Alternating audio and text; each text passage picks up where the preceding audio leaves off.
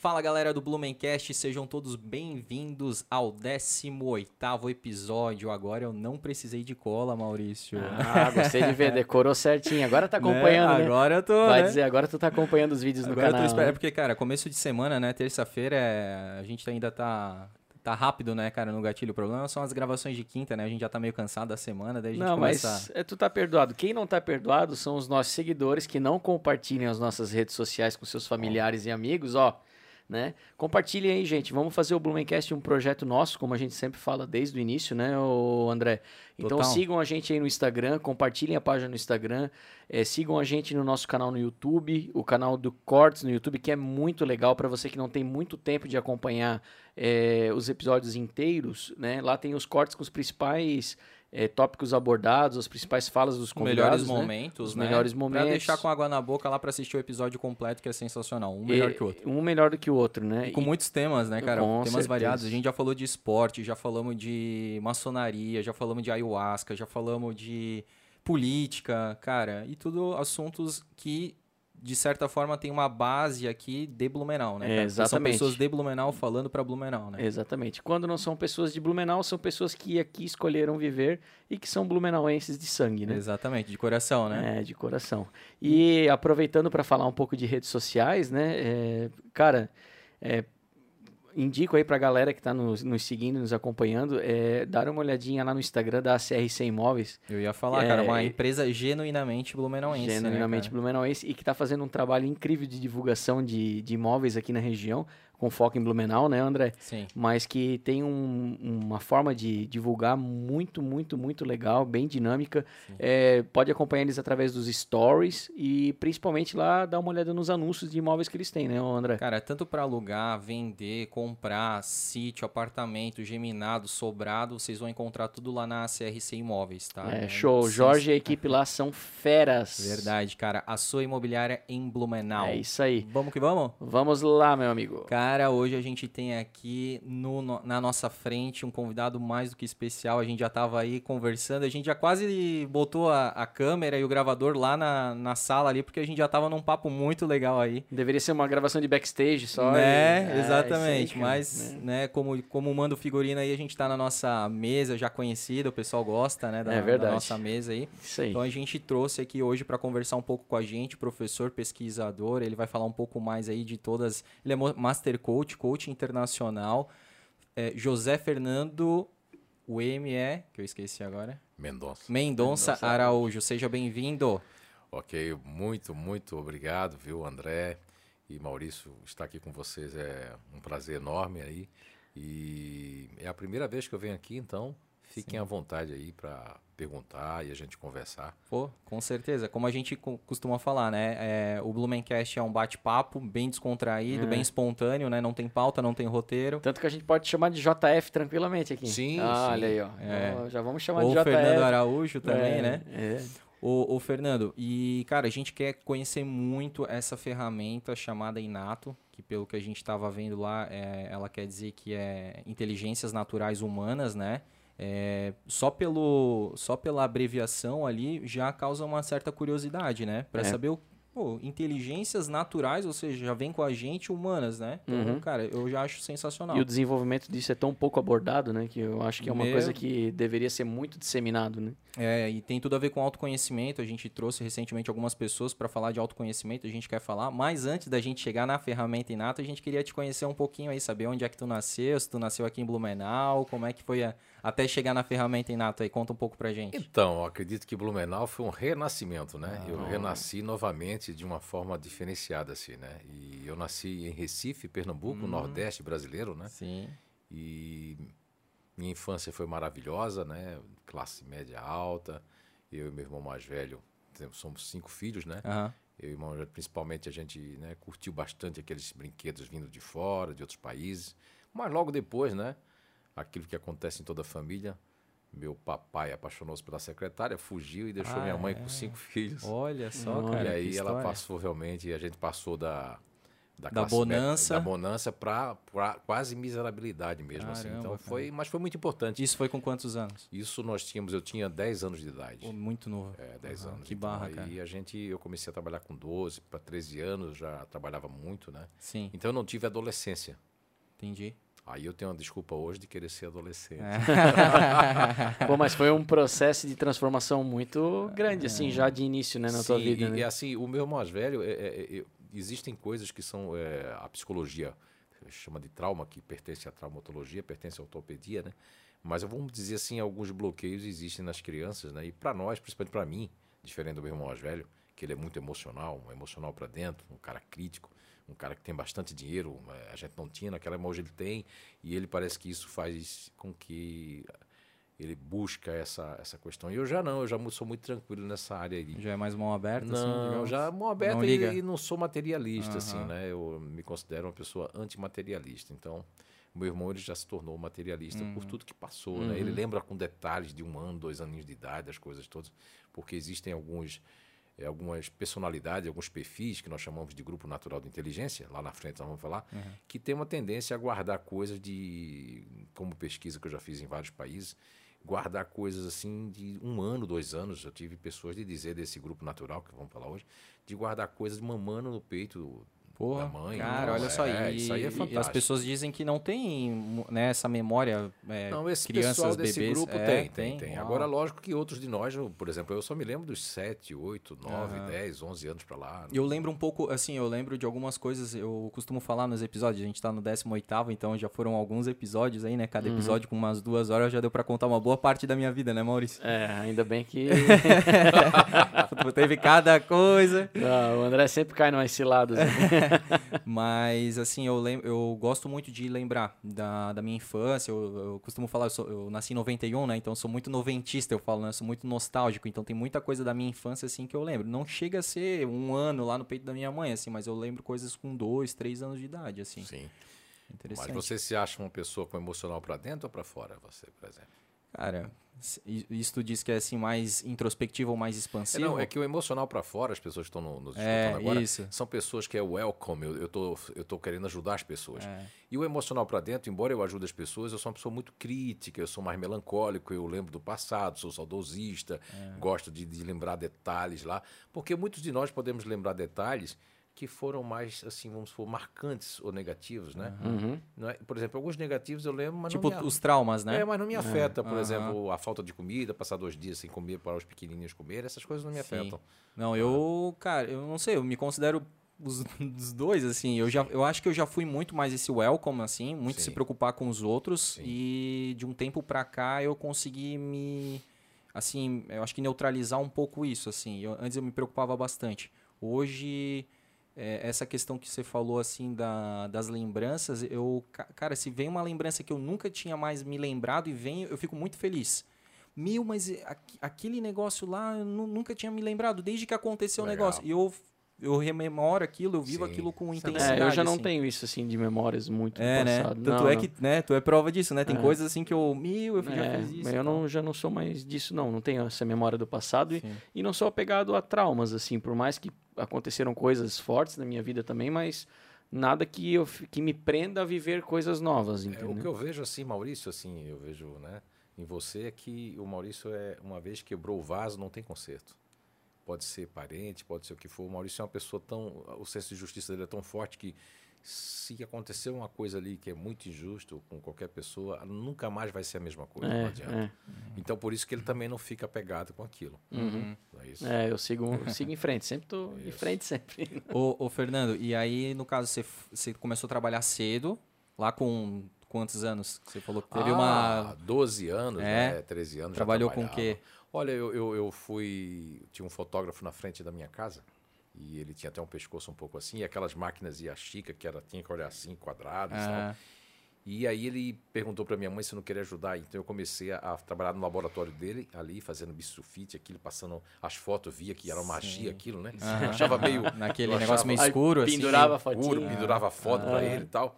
E depois eu comecei a tirar foto porque as fotos dele saíam tortas, que ele tinha um pescoço todo. Eu fui fazer aquelas formaturas, aqueles Tinha aqueles, aquelas, como é que é o nome daquilo que a gente vendia, assim, que eram uns pôster de retrato, assim. Tipo tinha... álbum, assim? Não, era um pôster grande de retrato que ah, na parede. Era pôster, uh -huh. Isso não é na época de vocês, não. É. É. e aí, aquilo eu comecei, né? E comecei também a participar com ele da, dos eventos. Ele comprou uma, me deu a velha, comprou uma máquina nova e eu comecei. E dali depois eu trabalhei numa loja. Ele se mudou, né? Era nosso vizinho, vendeu a casa, mudou, seu Josias.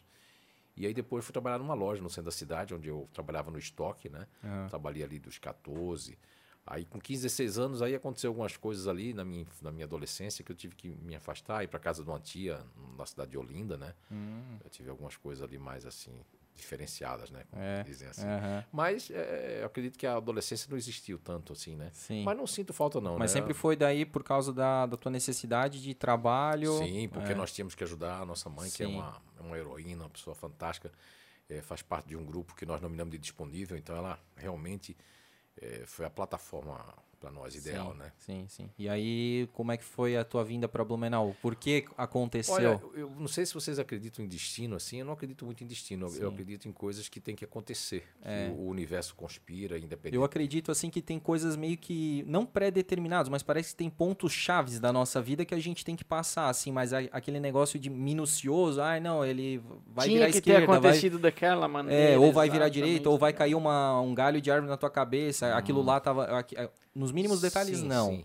Mas eu, eu, eu, sou uma pessoa assim que, que eu penso que o acaso também existe. Sim. Existem as coisas que são predeterminadas, existe o acaso também, porque é o nosso livre-arbítrio no sentido uhum. das escolhas que nós fazemos. Agora, Toda escolha tem uma consequência, né? Exatamente. Uhum. Agora, assim, ó, o, o, por conta das coisas, eu estudava no Liceu de Artes e Ofícios, eu na, muito jovem, ali 12 anos, 13 anos, eu tive que parar depois para poder trabalhar como eu tinha que trabalhar, então tinha que estudar à noite e sair de lá. E aquilo foi uma bolsa que nós conseguimos pela Universidade Católica de Pernambuco, minha mãe conseguiu, com alguns conhecidos.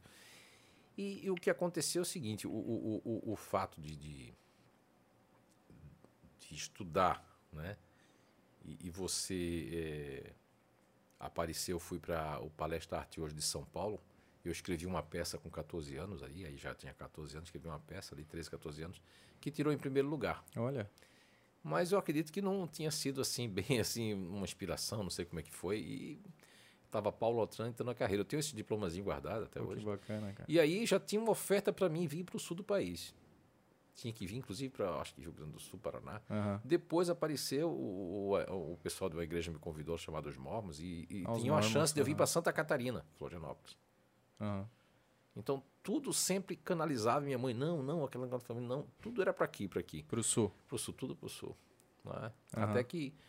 Mas aí tu não veio? Não vim. Uhum. Não, vim, não vim. Tua mãe não, ainda é, te segurava todo lá. Todo mundo segurava e tinha aquela coisa, né? Aquela coisa muito. No, no, da família não se. Sim. Você, era, você era muito novo também, né? Era muito novo, é. é. Mas era muito independente, porque como foram cinco filhos, e, e, aí já mostra a personalidade, o perfil da pessoa. Eu já era, com, quando começou a nascer o meu terceiro irmão, então eu já era o segundo, então é, eu já gostava já... de vestir minha roupinha, uhum. não queria que uhum. mais ninguém... Já pequenininho uhum. já era uhum. muito independente, minha Sim. mãe fala. Sempre uhum. fui muito independente. É, até trabalhando cedo, com 12, 13 anos ali, já cria Sim. um senso de responsabilidade ah, muito grande. comprava né? minhas calças, já comprava minhas roupas e tudo uhum. mais. Então, assim... E aí, nessa questão de, de, de, de, eu tive, eu fui pai muito cedo, né? Mãe dos meus três filhos, ela tinha 14, o presente dela de, da boneca foi com 15, que foi a nossa primeira filha. Caramba. E eu tinha 17 para 18, então fui pai muito cedo. Uhum. Aquilo não podia dar certo, nós éramos muito, muito jovens, né? Sim. E aí não tinha muito na afinidade, uma pessoa maravilhosa, hoje está casada, está aqui também no sul do país, né? Olha. né? Está muito bem aí, uhum. que é a mãe dos meus três filhos, que eu tenho uma filha que eu digo que é minha irmã. Minha irmã ah, é porque tu tinha 17 anos, é, né? Pô, é então, muito pouco aí. E aí depois aí a gente já, já, já, já tinha já aquilo ali. E eu estava fazendo um trabalho numa, numa empresa chamada Eletrônica Pernambucana, que tinha não sei quantas lojas, e eu era o gerente de vendas a nível externo, né? Uhum. Eu criei um projeto chamado A Loja Vai Até Você. E aí eu ia para as associações de bairro, levava os eletrodomésticos, a pessoa não precisava sair dali. Então Fazia as demonstrações. Eu, é, é, eu criei alguns projetos ah, desse aí de vendas. É tipo uma loja itinerante, assim? Itinerante. É, eu tinha dois caminhões e várias pessoas de vendas e dois motoristas, dois entregadores, e a gente fazia aquilo ali, né? E aí até que o dono fez assim, olha, tem um negócio aí do Centro de Convenções que nos vieram nos oferecer ali uma, uma oferta para uma, uma ilha todinha, né? No Centro de Convenções de Pernambuco e, e ele disse, você, se você não entrar, eu digo a eles que eu não quero. Uhum. Não, eu entro.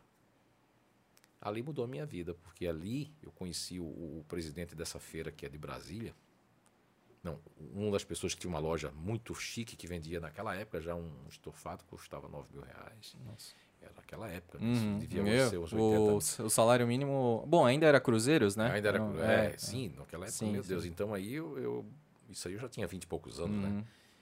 E 27, 28, 29, né? 20, é, nessa faixa aí. E aí. Não, um pouco mais. mais um pouco 30 e alguma coisinha. Tá. E aí o que aconteceu? Nessa feira eu estava lá, conheci esse cidadão de Brasília e o pessoal da feira, e aí me convidou para conhecer a fábrica dele em Formosa, no entorno de Brasília, uma fábrica de 30 mil metros quadrados, para me dar uma consultoria na área de marketing e de vendas. Porque todo mundo falou muito bem de mim, o pessoal perguntou, qual é esse cara? E ele cria projetos, ele cria alternativas para saídas né, do produto. E aí, enfim, eu fui conhecer, pagou todas as passagens e tudo mais, fui até, desci em Brasília, fui lá. E aí ele fez uma oferta, né? E aquilo eu acho que tinha que ser. Ele fez a oferta, eu não conhecia a Anice ali, porque ela estava gerenciando uma, uma marca de, de brusque, né, na, na feira.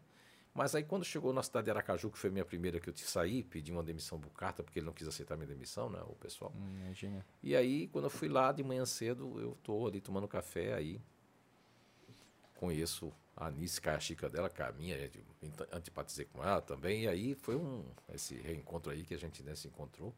E aí eu vim pedir demissão nessa feira e tudo mais para ficar em Santa Catarina, vim conhecer a família dela, né? Ah, então tu caiu a xícara ali, vocês se antipatizaram, mas Sim. ao mesmo tempo se Sim. afinizaram. É, a gente ficava olhando um pro outro assim de longe. É, é, é igual na. A conexão, É né, igual cara? na infância, né? Aquela que tu, aquela menina que tu fala mais mal é aquela que tu gosta, né, cara? Não tem isso. É. É, A aí- menina também, né? Quando Essa tu... foi a porta de entrada, né, para Ah. Santa Catarina. Vim para cá e fiquei, e fazem 24, vai fazer 25 anos que eu tô aqui. Né, Já. aqui. Sempre aqui em Blumenau? Não, eu morei primeiro em São João Batista é, um ano, Uhum. porque a família dela é de lá, mas ela está aqui desde os 13. Ela se considera uma blumenauense, a vida dela sempre foi. Sempre foi aqui né? também. Sim, sim. É. E aí aqui como é que o que que tu na, na questão profissional o que que tu fazia? Olha, eu, eu, eu peguei em São João Batista uma representação de esponjas para lustrar sapato que não existia no Brasil, os portugueses, né? E aí a Receita Federal mudou ali e eles não puderam mais mandar as esponjas para o Brasil. Aí eu tinha 10 representantes, aí parou tudo. Caramba. E aí eu fui passar um tempo em Recife com ela para ver se a gente eh, ficava lá. Passamos só três meses, a minha filha recém-nascida, e dava tudo errado lá. Eu passava em primeiro lugar nas, em tudo, mas não ficava. Sim.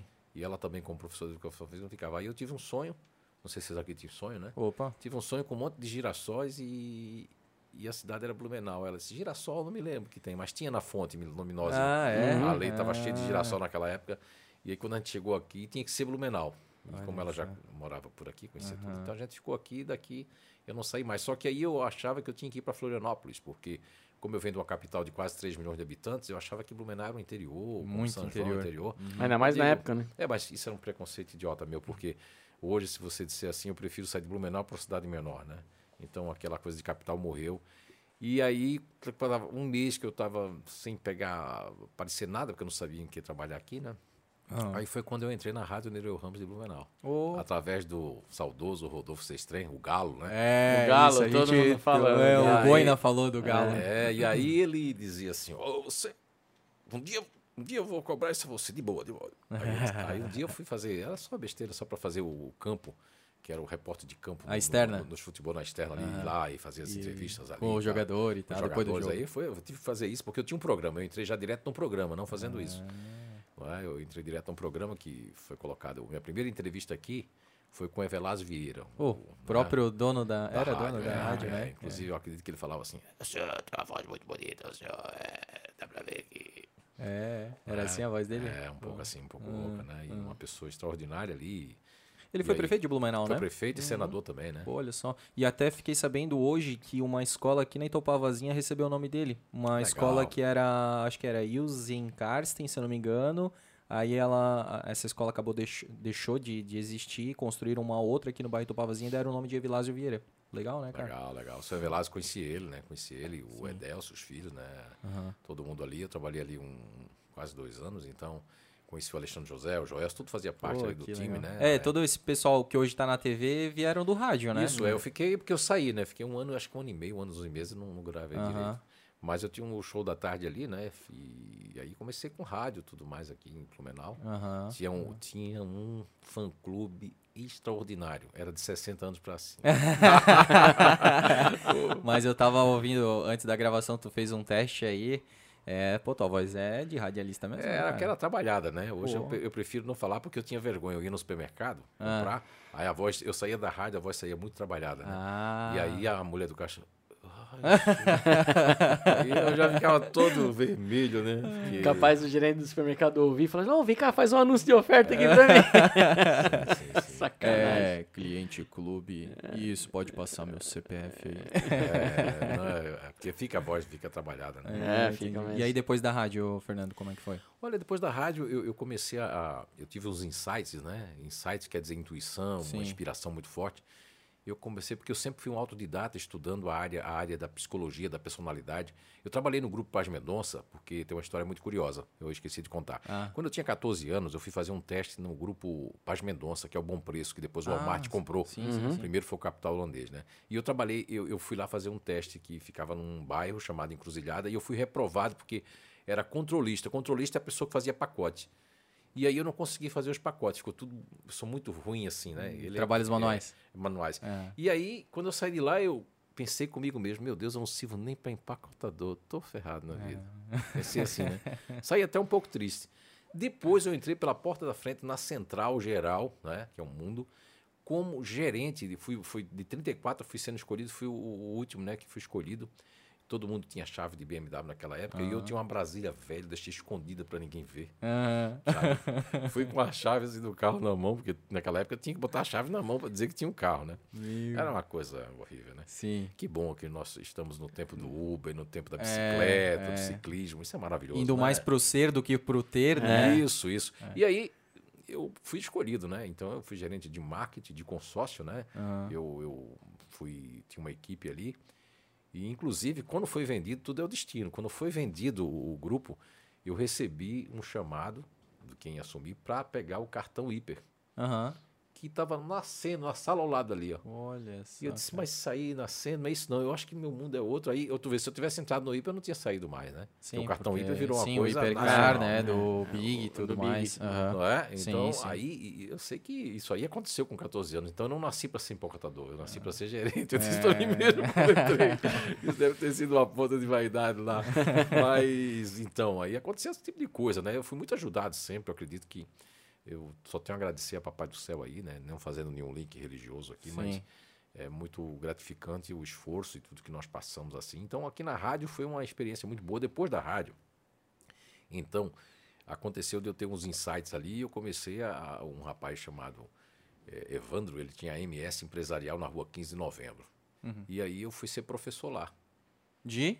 Professor de marketing. Olha, claro, tu já tinha. Mas eu, tinha, ti- né, eu tinha o marketing só, não, não, eu tinha o marketing de, de- o, do dia a dia, o É, prático, o é, prático. Isso, isso. E aí o pessoal da Uniaselv, o pessoal, de, de- inclusive naquela aquela empresa que fica lá na Veritopava, A Raco? a Raco, o pessoal da Raco fez, então aí eu começaram a falar, que aula desse cara, porque a minha aula, eles diziam que a sensação era 10 minutos, tinha passado uma hora e meia, entende? Pô, Assim. aí é bom. Aí começou, aí eu sei que eu fui tirar férias na, na Uniaselv, na FUB de professores, eu peguei esse apelido de professor por conta disso aí, né? Ah, Uhum.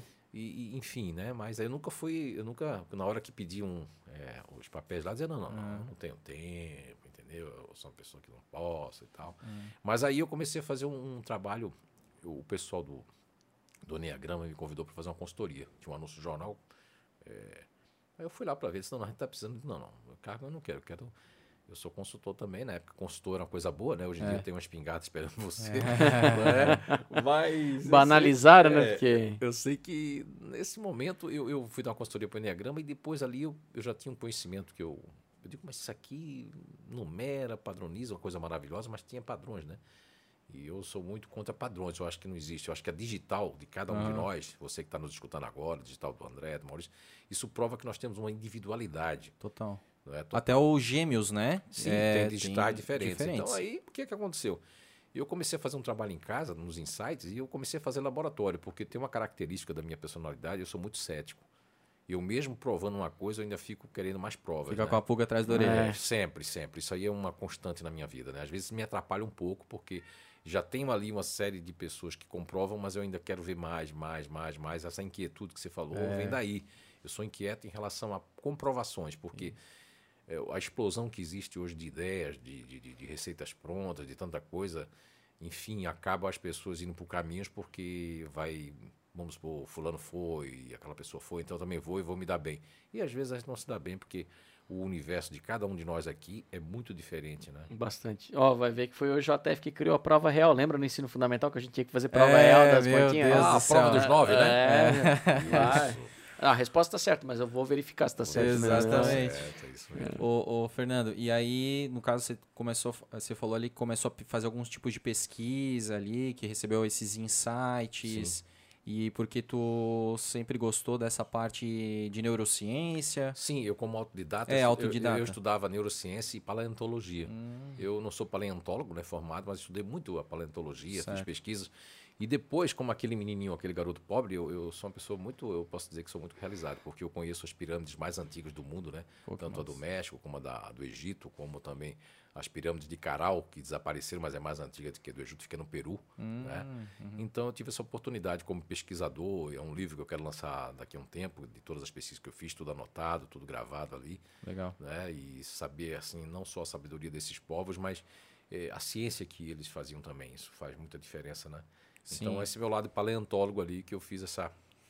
Eu tive essa. Isso é, isso, é, isso é muito interessante, né, cara? Esse negócio dos povos antigos, assim, a inteligência que eles tinham. Tem, algum, tem alguns, até programas de TV que linkam com, né, o, tipo, alienígenas do passado, assim, né? Que eles Sim. recebiam alguns extraterrestres, ajuda porque e até é, tinha algumas pinturas nas paredes, né, que mostravam algumas coisas que dá a entender que tinha uma relação com povos de outros planetas, é, se, a gente, né? se a gente faz um paralelo com a sociedade que a gente vive hoje, né, o acesso à informação que se tem hoje e o que se tinha na época, né, era é, totalmente distinto, não, né? e a própria questão das construções, né, cara? Total, Como é que eles conseguiam fazer aquelas construções que é.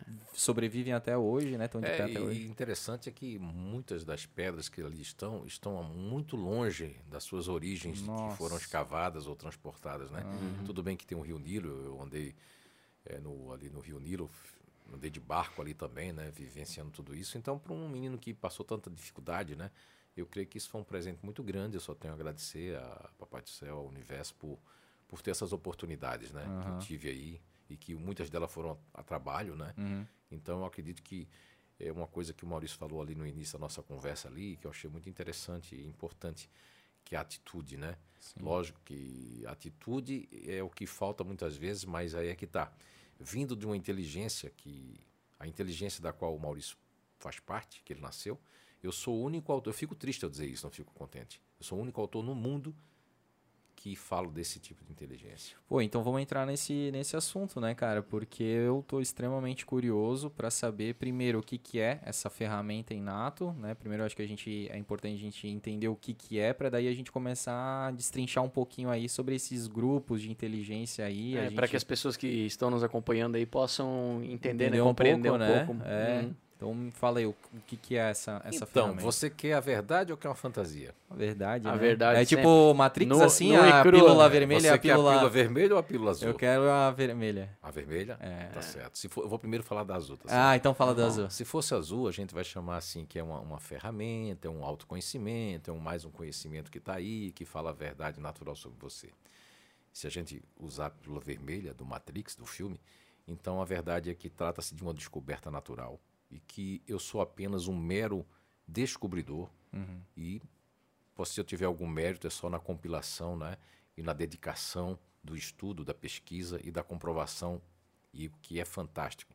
Quem comprova essa descoberta, que é chamada de ferramenta, é exatamente as pessoas, as próprias pessoas é que comprovam isso. Uhum. E isso é que faz a diferença. E se tu pudesse resumir o, o que, que seria essa, essa descoberta, assim, o que, que resumidamente... As, as inteligências naturais humanas, eu, eu quando estou aqui no Brasil, eu tenho uma dificuldade que eu tenho que começar pelo, pelo, pela parte mais externa, de que a parte interna. O brasileiro, ele, ele é muito americanizado, estamos no quintal dos Estados Unidos, dentro da América, né? Uhum. O que acontece? São muitos paradigmas, muitas crenças cristalizadas, muitos muitos N's, né, descobertas, conhecimentos ali e tudo mais, que partem de personalidade de pessoas. Porque o que acontece é que quando o André acredita numa coisa, então ele passa que todo mundo também que vê aquilo que ele está vendo. Isso uhum. não é uhum. mal, isso aí faz parte. O Eduardo vê uma coisa, então ele quer também dividir aquilo. O Maurício vê uma coisa, então eu quero que todo mundo veja aquilo ali. E, na verdade, essa descoberta que é a inteligência natural humana, isso é a parte externa. Há uma parte interna que o, o, pessoal de Portugal, principalmente da Inglaterra, da Suíça, da Alemanha, quando eu fui em 2006, que interessou muito, que é o princípio elementar natural. Isso aí já é a parte mais interna, que devia ser o início no Brasil. Mas os portugueses disseram assim, poxa, por que você dá o início depois e dá o, o, o final antes? Aí eu expliquei, mas é. eles, não, eles não entendiam. Mas por que eles perguntavam? Eu digo, olha, é que no Brasil, se as pessoas não souberem já o seu grupo natural de inteligência e, e, se identificar, eles já não, não querem terminar. Uhum. Ah, mas que coisa. Lá não, lá eles são ordeiros no sentido europeu. de que São pragmáticos. Pragmáticos, e se for verdade, você volta. Se uhum. não for verdade, você não volta. Então já fazem três, quatro anos que eu estou voltando a Portugal. Uhum. É, com a pandemia, a gente não pôde iniciar em duas escolas, que é o meu sonho, fazer com que é, é, com que essa ferramenta sim, da pílula sim, azul sim. Né, descoberta uhum. chegue já desde a criança de tenridade, que os pais possam educar sabendo que os filhos não são iguais e que possa realmente fazer as pessoas felizes. Uhum. Porque você quase que chega na, na, geração Y, né? Faltou ali uns 12 anos ali, você nasceu em 91, uhum. né? É. Quem nasceu depois de 2000, segundo a, né? A, Os millennials, OMS, né? né? Que é exatamente no começo do, do, ali de, do já, já, considera de 98, mas o negócio é de 2000 mesmo é. para cá que é a geração Y, que é uma geração completamente diferente do é a geração digital, né? A geração Isso. que já totalmente diferente e as pessoas mais antigas dentro do meio profissional têm um, dificuldade de relacionamento. É, tem um conflito muito grande é. porque o, o, do século passado é o emprego, é a estabilidade e da geração Y já é o que a liberdade Isso. e eu fazer aquilo que eu gosto e é. estar tá com, com tempo livre para ser feliz e disrupção buscar. total, né? É. é. Esse negócio que a gente tava falando antes da, da pessoa ter cada um tem a sua impressão digital, né? Sim. É, eu, eu, vejo que hoje na sociedade não se respeita muito o princípio da individualidade, né? Tipo, que cada um tem a sua característica própria, seus desejos, seus pensamentos. É meio que assim, ah, se tu não pensa igual a eu, não tô nem aí. Ou se você não sente o que eu sinto, é, eu gente, também não tô aí. Né? Eu até comentei, é a questão da empatia e tudo é, mais, né? Eu até comentei um outro episódio que tem uma frase que eu li esses dias que é assim, você... É, tem pessoas que falam é, para pessoas. Então a gente tem que parar de falar para pessoas e falar com pessoas. Tem muita diferença nisso, porque quando tu fala para pessoas é exatamente isso que tu comentou. É. Agora, quando tu fala com pessoas, tem essa troca, né? Eu estou recebendo informação, estou dando informação, estou recebendo experiências e passando as minhas experiências, né? O, o falar para pessoas é só eu daqui para lá, né? Então tem isso, né? É, o, o, que eu sinto, assim, é, em termos de, para mim, a humanidade, como, como pesquisador, estudioso do comportamento humano, né? Para mim, a humanidade é um todo heterogêneo e nós somos parte diferente desse todo. Uhum. Eu, eu sou de uma época na área de, de, equipe de vendas, essa área, toda essa área administrativa, que o, o, que se pregava é que a equipe tinha que ser coesa, com o mesmo pensamento, com a mesma visão de mundo, né? E eu, há muitos anos atrás, fui um, dos que dava aquele grid gerencial, fui monitor, fui monitor de vários cursos que existiram, né? Porque estava sempre no cargo de gerente, uhum. de diretor e tal. E eu me lembro que, que eu fugia sempre, eu fugia do, da questão da, da regra que tinha, uhum. que eu achava fechado, engessado. Eu sempre fugi. Isso foi uma característica que me fez, inclusive, fazer essa descoberta. É fugir. Porque quando eu conheci o Enneagrama, que é maravilhoso, o PNL, eu achei. Eu tenho uma capacidade de achar coisas que desencontram. Então, eu achei no Enneagrama 204 não conformidades, falando numa, numa linguagem de ISO, né? Uhum. né? Internacional. E achei no PNL uma coisa que só encontra para pessoas de, de três grupos de inteligência, de três personalidades que vão se dar bem e o resto da humanidade, todos nós, vamos fazer o quê? E aí tu comentou agora que tem três grupos de inteligência no, que sim. se dariam bem no, sim, sim. na PNL. Sim, que criaram mas, a PNL, inclusive. Que criaram, é, mas no total são quantos grupos de inteligência? Oh, então, André. André e Maurício e todos que estão nos escutando agora, é, a descoberta no início era um bloco de um bloco como se fosse um bloco grande, né? um daqueles blocos da pirâmide. Uhum.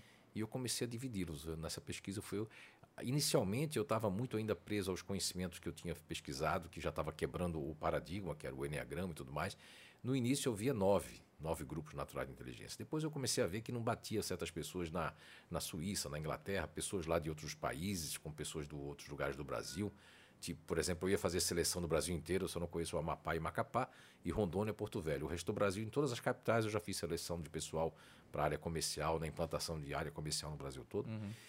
E eu percebia que existiam grandes diferenças. Ali foi um laboratório fantástico, porque eu percebi que existiam algumas variáveis, algumas coisas. Então aí foi quando eu vi e fechou. E eu, para fechar, esse, não fechei o conceito, eu acredito que isso está em, em alta evolução, mas é, no momento, com toda certeza, né, são 12 grupos naturais de inteligência. Você pode chamar de 12 personalidades, 12 perfis, 12 comportamentos, que são naturais e que quem comprova isso são as pessoas. Não sou eu que aponto, digo ou manipulo. Hoje mesmo o Maurício teve, eu acredito que o impacto aqui comigo de, de saber mais coisas sobre você sem a gente interagir. Quantos anos nós nos conhecemos já? Quantos anos? Quantas? minutos, uma hora né? e vinte minutos. foi interessante, Não, foi, né? foi muito interessante, porque eu posso relatar que foi um impacto assim imediato, que ele olhou para mim, a tua energia é assim, você é assado e você pensa dessa forma, você sente isso. Ele te eu, fez algumas perguntas? É, né? ele me fez algumas perguntas e, e, meu, eu fiquei assim, caramba, como é que ele sabe? E ele até mencionou que quando eu entrei no ambiente, ele, a minha energia entrou antes do que eu. Hum. Então ele já sentiu, opa, ó, tá entrando um cara com, com essa característica aqui agora, entendeu? Ah. Foi muito legal, cara. Bem, bem impactante mesmo. Eu gostaria de fazer uma observação no que o Maurício falou, é muito importante para que as pessoas que estão escutando não, não levem isso ao lado místico, porque assim, uhum. assim, é, eu sou um estudante da física quântica, né? Eu uhum. estudo física quântica há 16 anos, né? E acompanho a evolução da uhum. física quântica, como a física mecânica eu também já estudava. E o que é que acontece? É, vamos tirar essa parte mística de todos os conhecimentos religiosos, vamos colocar agora a parte humana, onde a física, onde as pessoas que são céticas em relação à religião já comprovam que nós somos um, é um aglomerado, um oceano energético. Tanto uhum. nós como as coisas, como estamos. É, é quando, quando houve tá... a questão da, é, da dualidade onda-partícula, nós aquela confusão toda, né? Então nós somos onda, mas também somos partículas ao mesmo Sim. tempo, né? E o que é que acontece? Eu tenho, eu tenho desde criança, não tem nada a ver com religião, desde que eu me encontro com gente, eu tenho uma sensibilidade energética muito grande.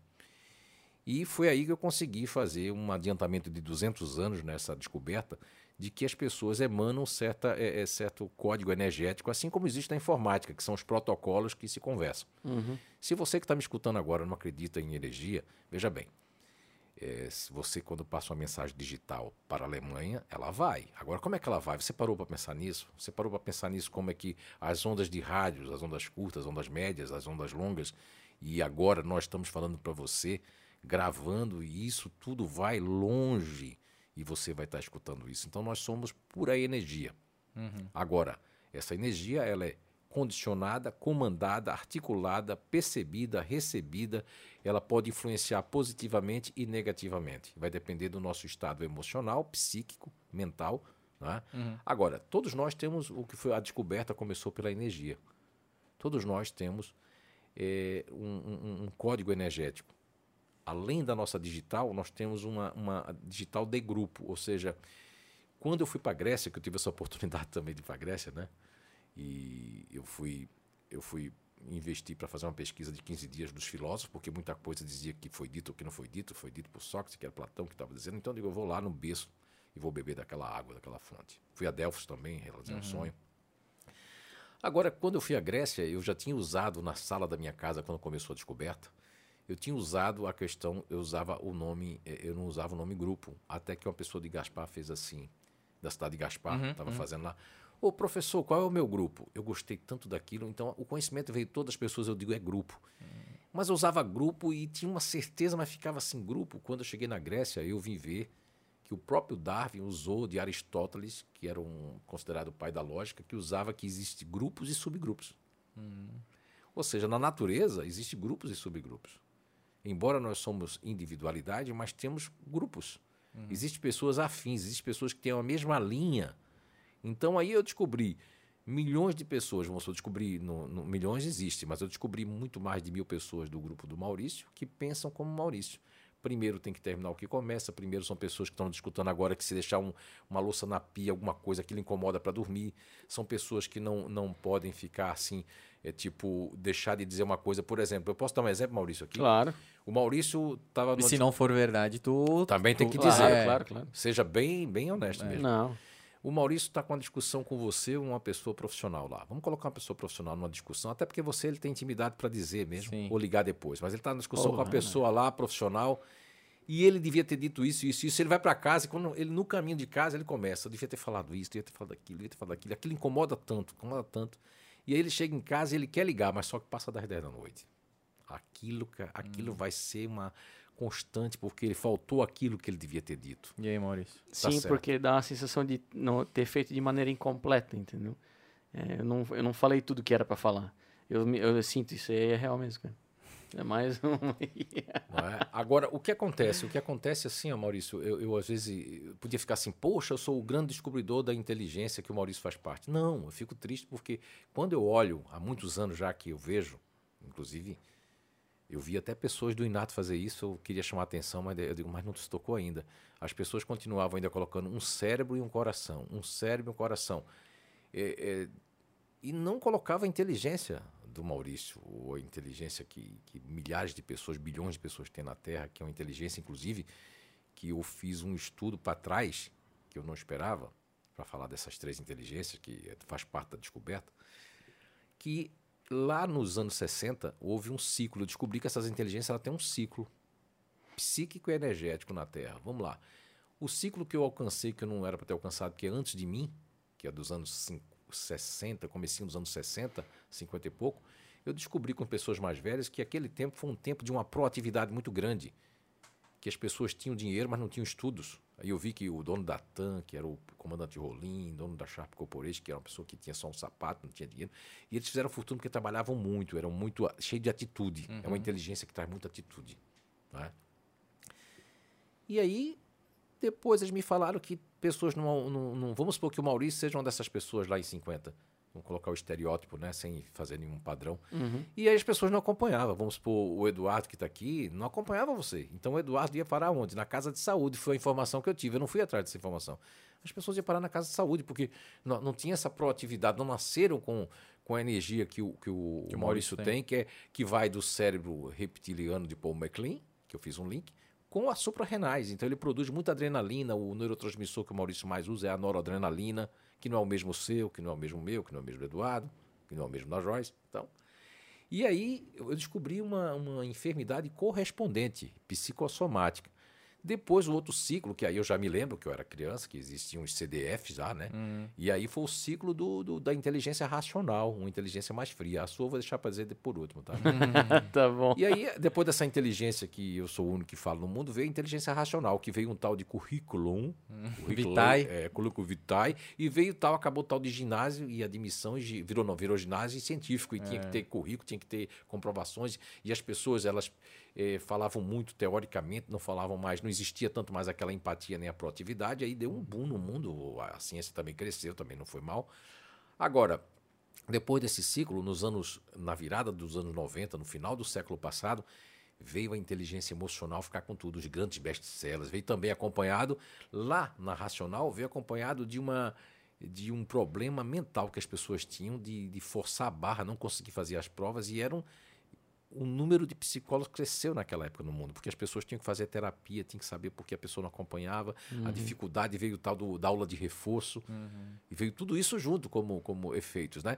E depois dessa pesquisa que eu fiz muito para trás, aí nos anos 90, já no final do século passado, nós tivemos aí o ciclo da inteligência emocional, onde veio tanto a parte positiva da empatia das pessoas que as pessoas já eram demitidas não porque tecnicamente não Falta eram de boas, competência. não falta falta de, é, de- mas falta de empatia, falta de relacionamento, Aham. de saber se relacionar com as pessoas. Tem uma frase isso muito foi, é, conhecida. isso, foi, isso é muito É, forte. aham. E aí veio também a depressão, que tem muitos cientistas que eu conversei no mundo que há, há, há uma, uma, uma polêmica aí, que eu não vou me colocar qual é o meu lado, que muitos cientistas dizem que a depressão foi criada no laboratório para criar os remédios para a depressão. E muitos dizem que a depressão realmente é uma doença. Eu prefiro observar que todos nós temos um estado de baixa autoestima, todos nós. E há uns mais melancólicos, há alguns mais que são mais fortes, outros que são mais assim, e isso pode criar realmente uma, uma, uma doença que nominaram de depressão, a pessoa pode ficar num estado realmente de, de, de Perene, assim. né? perene, né? De sofrer com isso, né? Bem, dito isso, agora eu vou revelar a inteligência que é não só o Maurício, mas é, muitas pessoas fazem parte, que é a inteligência ativa Ativa. que é cheia de atitude. Por exemplo, a primeira palavra que ele fala é atitude. Só que o Maurício fala de atitude, mas não que o Eduardo não tome atitude, ele toma. Só que o quanto mais eu pressiono o, o, o Maurício, mais ele faz. Se eu fizer qualquer pressão agora, as pessoas estão me escutando que são pessoas que não trabalham sob pressão. Quanto mais pressão da mãe e do pai, aí parece que a Trava, dia ou trava, bloqueia. bloqueia. Então, o Eduardo, né, vai, ele vai ficar bloqueado. Então, nós não podemos fazer a mesma reunião de vendas com todo mundo querendo a mesma coisa, o mesmo resultado, porque as pessoas, elas, infelizmente, existe a parte social, elas fingem que tá certo, tá certo, mas lá por dentro não tá certo. As pessoas podem pegar atestado, podem pegar, se afastar da empresa, às vezes é um, um mínimo da coisa que foi dita que não combinou, não é isso, Eduardo? Eduardo está confirmando ali. É, sim. O nosso Eduardo está aqui, né? Isso aí é Sim. um É. parceirão. Então, cara, e é. Aí, beleza, pelo que eu entendi, então, ah, existiam essas épocas ali que você conseguiu fazer esse link, É, né? dos ciclos, né? dos ciclos, né? Então, o primeiro ciclo foi essa parte mais ativa, para depois ir para a parte de racional, digamos assim, que é da inteligência racional, para daí depois o, o que a gente ainda vive hoje, que é a inteligência emocional. Então, as três, os, ah, é, é, são, seriam esses três grupos aí? São macro grupos? É, são, são três bases, Bases. naturais de inteligência. Eu chamo Aham. de BNI, Base Natural de Inteligência. Essas BNIs, elas são plataformas como filtros. Elas são verdadeiros filtros energéticos e, ao mesmo tempo, são campos. Se você pegar não só a, lei de Newton, do, a lei do campo, né? Nós- essa mesa vamos fazer de conta que é um campo, né? Se nós formos usar a, a nível cerebral, não é? É, nós vamos perceber que existe caminhos cognitivos. A neurociência ela aponta os caminhos cognitivos de um jeito, que é a cognição no sentido de aprendizado, de retenção de, de- de conhecimento e de, de- de- se portar durante ele. Só que ela fica nisso aí, é maravilhoso a neurociência. Só que a gente nessa descoberta a gente avançou mais. Se nós formos falar de caminhos cognitivos do cérebro, por exemplo, fazendo uma comparação do André com Maurício e Eduardo, aqui os três, nós vamos ver assim, lógico que nós temos aqui dois emocionais e temos uma pessoa ativa. Mas aí, o André tem o emocional para fora. Ou seja, ele está sempre, ele cognitivamente, ele está sempre, é, é, ele tá sempre notando os outros e sendo notado e conquistando pessoas mesmo sem querer. Enquanto o Eduardo ele vai ter a energia um tanto para fora e para dentro, ou seja, já é mista. A cognição dele é, é fazer o seguinte: eu vou ficar quieto porque eu, eu vou criar uma timidez temporária. Eu vou ficar porque estão me observando. Percebem? Então, o- já o, o- o- Se a gente for lá os caminhos cognitivos do, do Maurício, então ele vem em primeiro plano, aí sim, em primeiro plano vem a inteligência ativa no Maurício. Em segundo plano vem a emocional. E em terceiro plano, um campo frio. Não é inteligência, é campo frio racional. Porque entre praticar e estudar, se o Maurício for estudar, ele vai ficar cansado, o que se chama fadiga. Eu, eu apelidei de fadiga adrenal. Porque se demais ele ficar no campo racional, ele não nasceu para isso. Ele nasceu para fazer, Agir. fazer, fazer, fazer, terminar, fazer acontecer. Como é que tu trata isso, ô Maurício? Cara, isso faz parte da minha personalidade mesmo, cara. Eu sou assim, eu sou inquieto, gosto de começar e terminar as coisas, isso me frustra. Vou dar uma situação simples. Lá em casa agora eu tô com uma obra, que nem eu te falei, e parece que aquilo não acaba nunca, isso tá me deixando até quase que doente, acho, cara, que ele tá me incomodando demais, demais. E é uma obra simples, só que sempre dá algum probleminha Não que não dá ti, terminar, não né? depende Foge de do mim, controle, foge né? do meu controle, do meu padrão de, de exigência, pontos que eu olho assim, putz, mas se eu tivesse feito aquilo ali, eu teria feito assim. E aí eu começo a me cobrar. Mas uma Entendeu? coisa que eu, que eu percebi aqui, porque ele, ele falou assim, ah, o teu é inteligência ativa e falou dois emocionais aqui, né? Uhum. Então, eu já fiquei... é, eu, eu fiquei assim, pô, mas eu sempre me considerei um cara... Racional. Racional. Então, olha, né, como é, É. que é... né, A gente acha que se conhece, É, eu né? particularmente sempre te considerei um cara racional também, assim, É. pelo tempo de convivência que a gente tem, E né? muita gente ao meu redor a- a- considera racional, assim, É. ah, estrategista. O que o JF já falou de mim, que eu tenho uma parte fria ali, isso é fato. Eu tomo muita decisão de maneira não emotiva, não levo o lado emocional para tomar decisão. Eu sou bem racional, penso bastante antes de tomar uma decisão e não tomo, tento não tomar por impulso. Quando eu tomo por impulso, geralmente eu Mas faço aí, pelo que eu entendi da conversa, o teu principal é o. seria o- até agir por impulso, que é o ativo Não, ali. é- não, mas o Não? ativo dele é prático. É mas prático. é- ele só toma decisão rápida aquilo que ele conhece. Ah. Porque ele tem, como ele tem criação é, daqui de Blumenau, depois nós vamos falar sobre a psicosfera de Blumenau, sobre Boa, o inconsciente legal coletivo, Pô, que é um que outro trabalho Uhum. que a gente faz. Então, assim, é, é, o, o- vamos supor, o Maurício, que se a gente chamar de.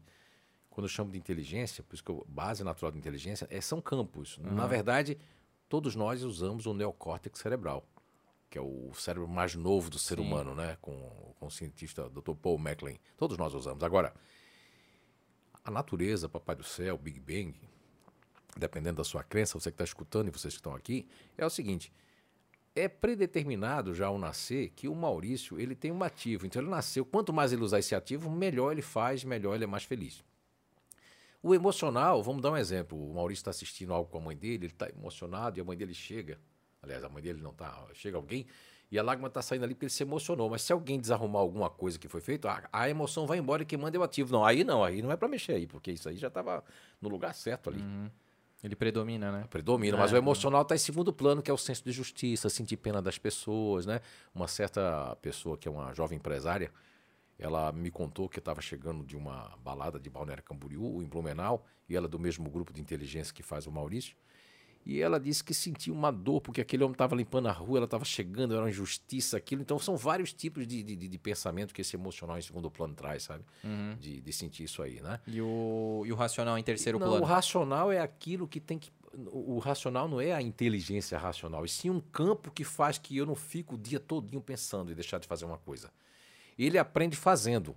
Se você der muita teoria ali, ficar muito, enrola a cabeça dele. Por exemplo, chato. se o, o Maurício lê um livro, ele está lendo um livro e ele está lendo, e tem alguma coisa para terminar, ele larga aquele livro, é isso que eu quero dizer, e ele vai terminar aquilo que é mais importante do que ficar lendo. Uhum. Ele não consegue dar uma, uma coisa que não consegue ficar focado ali no racional. Então é, é mais ou menos isso que eu quero dizer. Então, Entendi. Então eu, eu prefiro terminar as coisas, fazer e terminar do que ficar ali uhum. teorizando ali, perdendo tempo. Inclusive, se Albert Einstein tivesse vivo, né? Estou fazendo aqui uma paródia, uma brincadeira, e, e, fosse estudar a relatividade do tempo das personalidades, ia ver que um segundo, dois segundos para o Maurício é tempo, enquanto para mim, cinco minutos ainda. Eu vou contar uma história da, da Nice que eu deixei. Na época a gente estava com um carro só, e eu deixei ela ali na Curtiering. Uhum. E a gente. Cinco, o carro estava na Curtiering ali, e a gente. Eu levei a chave sem querer no bolso. Mas é porque também a gente ia se encontrar, ela foi resolver o um negócio, eu também fui. Só que eu demorei, eu contei de relógio, eu demorei oito minutos. Ela disse assim: Poxa vida, você demorou uma eternidade. Uhum. E ela disse que naqueles oito minutos daria para fazer tanta da coisa. Então, uma vez ela quebrou a tíbia e me chamou para. Isso aí eu já sabia, questão do tempo, né? Já chamou para puxar um guarda-roupa. Olha, eu contei quatro segundos, até eu chegar lá ela já tinha puxado o guarda-roupa. Então, o que eu quero dizer é que ficar pensando, teorizar, ficar lendo se eu tenho alguma coisa para fazer, o meu campo ativo manda completamente nisso. Uhum. É, eu tenho particularmente, eu gosto de ler, só que eu demoro para terminar um livro por causa disso. Essas... Eu tenho essas coisas assim, pô, tem coisa para fazer, tem coisa para terminar, é. tenho outras coisas para fazer. Eu sempre me envolvo em várias atividades ao mesmo tempo, então é complicado. E aí até pegando esse exemplo que o Fernando tá falando aí, né, de, de ti, é uhum. é interessante, cara, porque daí a partir do momento que tu sabe disso, que tu, né, tem um autoconhecimento, tu acaba, digamos, entre aspas, se perdoando, né? Tipo, pô, cara, mas todo mundo hoje digamos, exige. Ah, pô, quantos livros no ano tu leu? Ai, não, tem que ler pelo menos 12, não, tem que ler pelo menos 20, tem que ler pelo menos 30. E aí, usando, pegando esse exemplo, tipo, cara, sabendo que tu é assim naturalmente, e tu já. Eu, eu acredito, né? Eu, se fosse tu, pelo menos eu relaxaria não, um pouco. Eu sou né? tranquilo quanto se já não fosse, porque, né? É, não, bem trabalhado isso em porque ti. Porque eu né? faço as coisas dentro do meu limite. Eu tenho, como o José Fernando falou, eu tenho bastante atitude para fazer acontecer, para correr atrás. Eu gosto de correr atrás das coisas. Só que ao mesmo tempo eu não fico me prendendo ao que, que a sociedade fala que é certo, que não é. Eu tenho o meu próprio senso de justiça, como ele falou. Eu acredito naquilo que é certo, acredito naquilo que é errado, e eu sei distinguir os dois. Se alguém vem me falar assim, ah, pô, o certo é você ler 12 livros por, por ano. É certo para ti, hum. mas para mim é realidade. É não. engraçado, porque, tipo, ao mesmo tempo, é, para mim é uma guerra interna isso. Que ao mesmo tempo que eu acho isso, mas isso aí tem que ser racionalizado, assim. Uhum. Eu preciso eu conversar comigo mesmo para chegar né, nessa conclusão, assim. Porque, tipo, quando vem... Ah, eu tô vendo um negócio na TV, lá, um vídeo no YouTube, e o cara fala isso, eu... Pô, realmente, eu acho que eu preciso ler 12 livros por ano. Então eu vou muito fácil, assim. Ah, não, aí outra pessoa diz tal coisa. E aí eu vou então, eu realmente eu tenho que fazer essa, essa racionalização e dizer, não, cara, mas se eu, se eu não consigo, eu tenho que entender e tá tudo bem. Então, existe uma mistura entre a palavra racionalização e objetividade. Eu, eu, depois de muitos anos, eu percebi que as pessoas objetivas são como Maurício. E as pessoas, racionalização é que eu tenho que estudar muito se aquilo é bom ou não para mim. Isso. E o Maurício não vai estudar muito para ser bom para mim. Eu vou usar o meu senso de justiça e de prática e eu sou uma pessoa objetiva. Se você for vender algo para o Maurício, ele vai olhar para o relógio se aquilo não está sendo prático. Entende? Então aquilo já vai incomodar. Se o vendedor é emocional, ele já vai ficar. O cara olhou para o relógio, já perdi a empatia. Entende? Tem pessoas que já vai observa a, o, gestual né, da pessoa, ou seja, o, a- como é que a pessoa está se portando né, gestualmente. Os emocionais têm muito essa questão de prestar atenção nisso, né? E as pessoas que ficam fora não vão prestar atenção nisso. Então tem pessoas que nasceram para não prestar atenção em pessoas. Tanto é que essa questão do, do- ainda falando da inteligência ativa, que tem quatro grupos naturais de inteligência, quatro perfis dentro da inteligência ativa. Hum, que aí é legal a gente É, comentar é, depois. É, legal porque existem diferenças. Por exemplo, no caso do Maurício, ele faz parte de um, por ética, eu não posso dizer aqui, né, o grupo dele, até por uma questão nem ele me autorizou e também ele ainda, né, vai, segundo ele, vai fazer o nível 1 para conhecer. né? Vamos, com certeza, Já cara. Meu, eu fiquei muito curioso né? já. Então, mas a cara. veja bem, ele tem uma descoberta que eu fiz e eu até vou usar o contraponto já, sabe? Como um pesquisador e cético, eu, eu quando descobri que as pessoas de vários países, do Brasil afora e daqui do Blumenau, que fazem parte do grupo do Maurício, mesmo usando óculos de grau, tendo miopia e tudo mais, e eles têm no nervo occipital uma coisa maior do que todos nós. São detalhistas estéticos, conseguem ver se entrar na nossa casa defeitos, o olho puxa para aquilo rapidamente, com questão de segundos. E depois que eu peguei muitos depoimentos dessas pessoas, eu vi que crianças, adultos desse, desse grupo natural de inteligência têm essa, essa característica, esse potencial inato que nós chamamos, né? E agora eu lembrei, só fazendo uma interrupção, Fernando, que geralmente tu puxa a cortina aqui. Tu Ah. fica incomodado, às vezes a cortina fica cortina é um entreaberta e tal, a gente não fecha direito. Tu vai lá, às vezes o convidado já tá sentado aqui, tu vem aqui pelo teu lado e fecha a cortina, né, cara? É, eu sempre tive muita facilidade de, de identificar distorções ou qualquer variação que tenha no ambiente e eu já. Pô, legal. puf, o olho já puxa. Mas aí eu tive na Acevale quando estava construindo e depois tive por duas vezes com os cegos. E lá, na segunda vez que eu fui, tinha uma pessoa que tinha problemas né, de, de visuais, né, cega. É, então, deficiente audi é, Não, visual. cega mesmo. Cega né? mesmo, É, né? cega, aham. E ela é do grupo, do mesmo grupo que o Maurício. Pô, E aí, o que, que a natureza fez? Ela era a melhor pessoa para saber quando sair, como sair e quando é a saída. O Maurício não é cego, mas ele tem um senso de espaço fantástico. De onde é as coisas, de onde é a saída ou a entrada. Eu, por exemplo, nasci o contrário. Se você me soltar agora aqui, eu não sei se a porta é. Eu entrei por aqui ou por lá. Aham. Mas O Mauri- é- isso aí todo convidado, né? todo convidado, quando acaba É, a entrevista, não, sai por aqui. Mas o Maurício não. Se você É. convidar uma pessoa do grupo dele, vai saber onde entrou, vai saber até que cor os quadros, se está bonito, se é uma decoração toda. É, eu, eu consigo lembrar facilmente dos ambientes que eu estou. Eu sou muito visual, cara. E a questão, Muito visual. tu, tu faz um mapeamento assim? Faço, cara. É automático, né? Mas é automático, É porque automático. os campos, né, os campos ali, os campos né, eh, cerebrais, que são o- a memória, porque ele tem uma memória, a memória dele é mais de curto prazo e uma memória com o emocional que está em segundo plano, cria uma memória de longo prazo das coisas que, que, que fizeram bem e que de repente vem do nada assim para ele, né? Meu Deus, cara, é verdade aquilo, quanto tempo faz? Porque como eu sou prático, eu não estou me prendendo lá atrás, mas de repente as coisas vêm assim para mim. Cara, e eu eu me- quero lembrar de um livro e não me lembro. Você pergunta, cara, e o livro aí que tu falasse? Aí eu quero lembrar e de repente a minha memória de curto prazo já partiu para outra coisa que eu estou fazendo. Como ele mesmo falou, já estou envolvido com outras coisas. Sim. É, eu, eu, por exemplo, em aeroporto, eu tenho uma facilidade de me localizar no aeroporto extremamente rápido, cara. Eu nunca me atrasei para um portão de embarque. porque- Então, eu duvidei disso, sabia, uma vez com a Anice, porque ela disse, eu disse para ela como é que era uma jaca. Hoje até tem jaca em Santa Catarina. Na época Tem, não tem. Uhum. tinha lugar. E aí ela disse para ela como é que era uma jaca. E nós fomos fazer uma viagem para o Nordeste, que é de quase 4 mil quilômetros, né? E eu fui várias vezes nesse tempo todo. E aí eu disse para ela, quando nós passou por um determinado lugar, que eu não me lembro se foi Rio de Janeiro, interior do Rio, por ali, pela 101, ela disse, eu vi uma jaca. Ah, como é que podia naquela velocidade que eu passei? Tinha passado 5 quilômetros, eu só tinha voltei. visto uma vez. Sim, eu voltei. Não, eu tinha mostrado para ela uma foto É, de uma é. jaca. Eu voltei, quando eu cheguei lá, ela tinha visto a jaca lá assim, ó, a jaca. Mas, é, porque eles veem tudo que não quer ver até. vê detalhes que ninguém vê, assim. Então, são, é, o que ele responde que é visual, para mim, é, é algo que é uma, um potencial inato. E que na Baumgarten, né, que quando eu fiz um trabalho lá de quase três anos e meio, e foi lá que a Sandra Itten, que é a parceira hoje lá no Inato, que Sim. foi gerente geral de recursos humanos do grupo Baumgarten, Lá, quando eu fui fazer a Label, que eu passei um tempo lá na Label, nós, na, na Label faz aquelas rótulos para Unilever de, de shampoo, e tem umas, umas, são umas lupas enormes, grandes assim. E eu fui fazer o trabalho na área de qualidade, que é um trabalho que eu fiz muito na área de qualidade a nível nacional e internacional, né? E o Maurício, ele nasceu para a qualidade final, porque enquanto as pessoas precisavam de lupa, sem lupa o, o, o do grupo dele já via. E pessoas que não é do grupo dele que é um grupo que só presta atenção no que é interessante, pode olhar três vezes, mas está pensando em outras coisas. Você que está me escutando agora está fazendo outra coisa. Você que só foca naquilo que é interessante, vai para a qualidade final, vai se dar mal, porque vai passar três, quatro coisas, eu não vou ver porque eu não estou focado. Estou né? pensando no cheque que eu vou cobrir, pensando em tudo. Agora dá para ser gerente essas pessoas, porque eu vou focar uma vez e eu olho. Mas para quem vai fazer aquilo toda hora, ele já cria já, não, isso aqui já está errado, entende? Uhum. O, é. o, Fernando, e tu consegue falar, porque tu falou assim, ah, dentro do grupo ali, né? Eu, pelo que eu entendi, tem os as três bases de inteligência. Cada base tem quatro. E cada base tem quatro. Tu Isso. consegue falar pra gente um pouquinho de cada um? Sim, sim.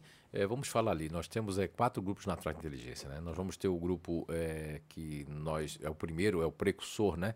Fizemos até uma eu fiz uma, uma pesquisa mundial para ver lá atrás de onde começou os grupos psiquicamente, se foi nos Neandertais, se foi no. Inclusive nesse livro aqui que você vai sortear, que é o Você Sim, é Cura 1, que é outro massa, projeto. Legal. Também tem falando alguma coisa aqui.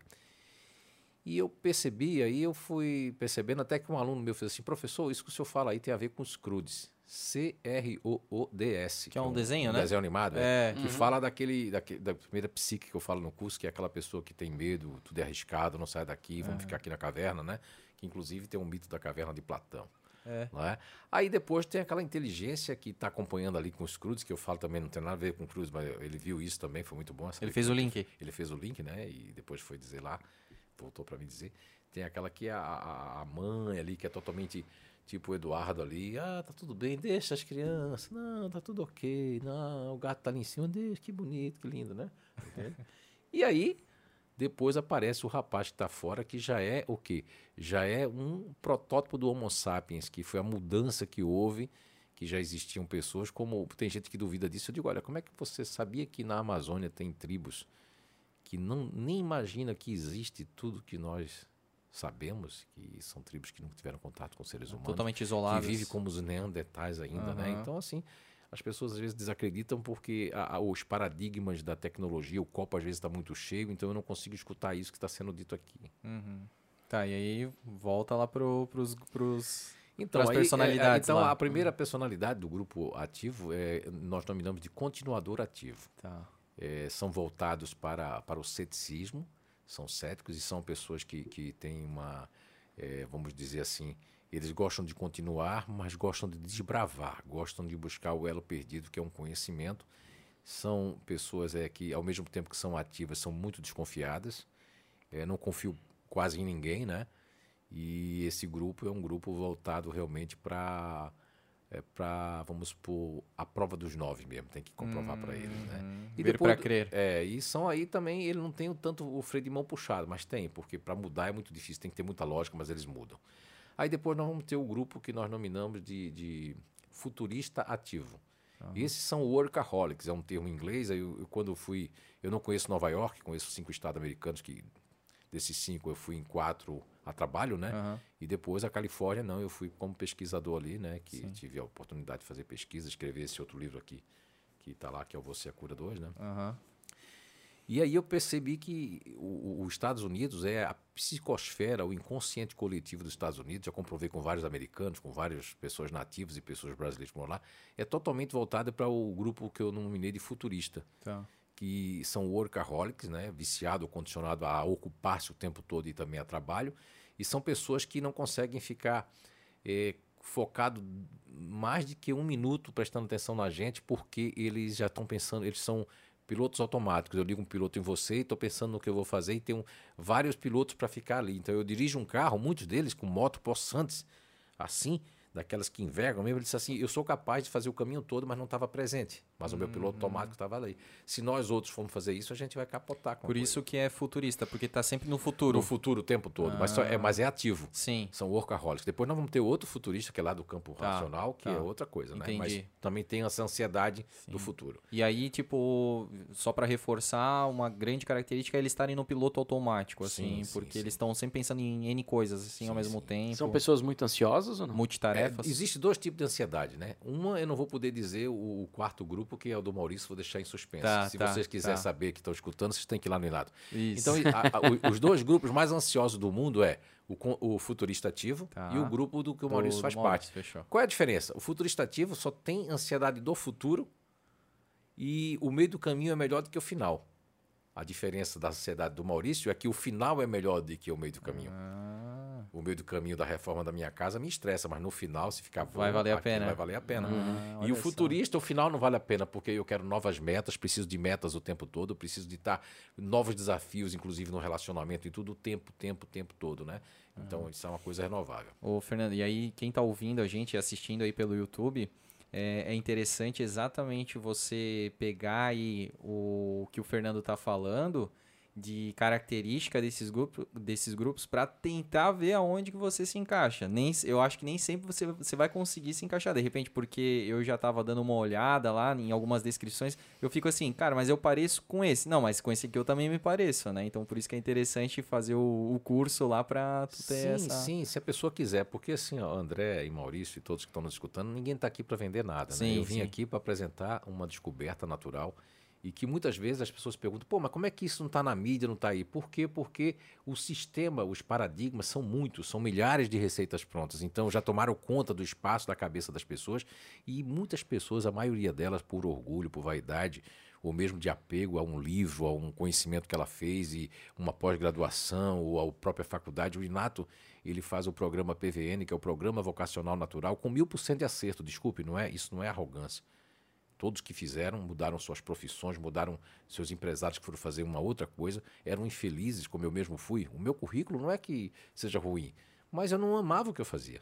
Então, o que, é que ele representa hoje para mim? Não representa nada, porque hoje eu sou feliz, eu amo o que eu faço. Sim. E hoje é o que as pessoas mais têm buscado, né? Isso. É a felicidade no, no É, trabalho, enfim, Isso. tudo. E por que as pessoas se confundem, como você falou, de, de, de eu pertencer? Porque lembra da primeira frase que eu falei? Eu tenho uma humanidade como um todo heterogêneo e nós somos partes diferentes desse todo. O que acontece é que pela criação, todos os livros que eu escrevo eu sempre falo a criação, a educação, o meio em que nós vivemos, a cidade onde nós nascemos, com o inconsciente coletivo, não é? Tudo influencia. tudo influencia. Por quê? Porque aí você vai tomando caminhos que os outros querem, que a sociedade quer, que são as máscaras sociais, eu vou deixando de ser quem realmente eu sou. A proposta da descoberta das inteligências naturais humanas é nós buscarmos o equilíbrio dentro do que a natureza nos proporcionou, do que Deus, Papai do Céu, nos deixou. E a- é, o, o que é muito gratificante para mim é que onde eu vou, não importa o país, não importa a língua, as pessoas é que comprovam a descoberta. Só que isso uma hora vai ganhar. Eu já me, como é que é? Já me conformei porque eu, eu tive uma hora que eu disse assim, pô, mas para que isso então? Para que eu descobri isso? Para que isso aí? Aí depois eu senti que eu sou um missionário para plantar essa semente. Um dia isso vai ser uma ciência um dia, desculpe, não estou sendo é, né? Prepotente ou arrogante, Não, né? vai ser uma ciência porque quem comprova é você, não tem nenhum um tubo de ensaio, de laboratório, você que comprova. Agora, existe características de. Nós temos no, no- no- na descoberta três camaleões, quatro camaleões principais. né, que na verdade são, é, são quatro camaleões principais. Depois nós temos os subcamaleões. Então, o André, por exemplo, é um dos camaleões, que ele pode se moldar, ou como ele falou mesmo, ah, eu vejo aquilo, parece que eu já quero puxar aquilo para mim, fazer também, para testar. Não é? Uhum. E ele também é um camaleão também. Não é? Também uma camaleoa que vai se fundir e vai parecer. Eu, antes, quando eu vivia com a pessoa, era de um jeito. Agora eu já passo a gostar daquilo que a pessoa gosta. Você percebe, então? Não é? E olha que eu não convivi. Quem convive é você com a pessoa, tá vendo? Tá certo ou não tá, André? Tá. Então, isso vai muito longe. Agora, as pessoas querem saber disso? Não, porque eu já me conheço, eu já sei como é que eu sou. Agora, eu não sei porque eu estou infeliz, não sei porque eu estou irritado, não sei porque eu me irrito, não é? Eu não sei porque eu fico é, é, é, magoado com a pessoa, eu não sei porque eu, eu acho que, poxa, aquela pessoa é ingrata porque eu ajudei. Eu não vou ajudar mais ninguém. Agora eu mudei, sabe, o JF? Agora, Fernando, agora eu sou a pessoa mais. Não, é só uma questão de mudar um pouco, vai para um outro lugar, parece que eu tenho uma necessidade de ajudar, eu tenho necessidade de, de fazer as coisas pelos outros. É só um momento de. É um momento que, assim, sabático que cada grupo de inteligência passa, que é um momento de, de, de, de transição. Sim, de até se pensa- encontrar. Isso, novamente. O e aí a gente falou dos ativos, A né? gente falou no caso do continuador, a gente falou do futurista. ativo, Futurista. E depois nós temos o intimidador. Tá. Essa palavra, logo quando eu comecei, eu colocava ele eh, de destemido, né? Mas aí tem outros grupos também que são mais destemidos do que o intimidador, porque o intimidador, ele é um- uma linha reta. Vamos dar uma ideia de como é que seria o intimidador. Temos algumas pessoas na história universal que são diferentes. Fidel Castro, Mike Tyson, Clodovil, aquela M. House, que é aquela Amy cantora. Winehouse, isso. Também que, que até tem um ditado, quem destrói o intimidador são eles mesmos, não precisa ninguém destruir. Porque eles são assim, é uma personalidade muito forte, mas muito autêntica demais. Então eu já vi empresários intimidadores chegar o cliente com a BMW, mas o mendigo chega lá e ele ficar conversando propositadamente com o mendigo e deixando o cliente lá esperando, o cliente ficou com raiva, foi embora, mas tinha que voltar porque ele, ele vai fazer do contra, entende? Porque para ele não tem essa linha de interesse. Se você falar para o intimidador, ah, você sabe o que é feedback? Ele vai dizer sim, F-E-E-D-B-A-C-K, feedback. Só ele entende o que escreve, mas ele não entende a importância que é o feedback para o futurista ativo, para o futurista racional. Até de certa forma, para ele, o feedback tem que ser muito correto, né? O feedback tem que ser muito Objetivo. honesto, objetivo. Se for um feedback que ele desconfie, não, isso aí está alguma coisa errada. Então, é, esse grupo não sabe o que é feedback. São pessoas que é, que é 8 e 800. São pessoas que não obedecem ninguém. Geralmente estão em cargos. Eu encontrei uma vez, eu fui fazer uma pesquisa e a pessoa estava construtora. Digo, eu posso ir lá nos pedreiros? Aí a pessoa fez, nos pedreiros. Tem certeza, JF? Sim, sim, sim, eu quero dar uma passada lá. Um ambiente intimidador. Profissões, açougueiros, pistoleiros, né? Tem filmes que já mostrou porque a pessoa disse, não, é filme. Não, não, eu tenho um tio, a pessoa disse. Ele é, um, eu não vou dizer o lugar porque tem uma coisa, advogado de defesa e o juiz eh, tem aquela distância que tem que ter. Ele não respeitava, ele batia assim, dava de dedo, meritíssimo assim. Porque para ele é normal aquilo, ele não acha que está fazendo aquilo. São exagerados, são muito espontâneos, né? Então, são pessoas mal compreendidas. Geralmente, são pessoas que estão como autônomo, né? Eles podem até trabalhar, como na Baumgarten a gente encontrou dois. Um que eu disse para Sandra não vai ficar vivo muito tempo, e o outro eu disse, põe ele como supervisor técnico, esse cara ele vai construir as coisas aqui, e tu vai querer dar prêmio a ele, ele vai dizer, não, já recebo meu salário por isso.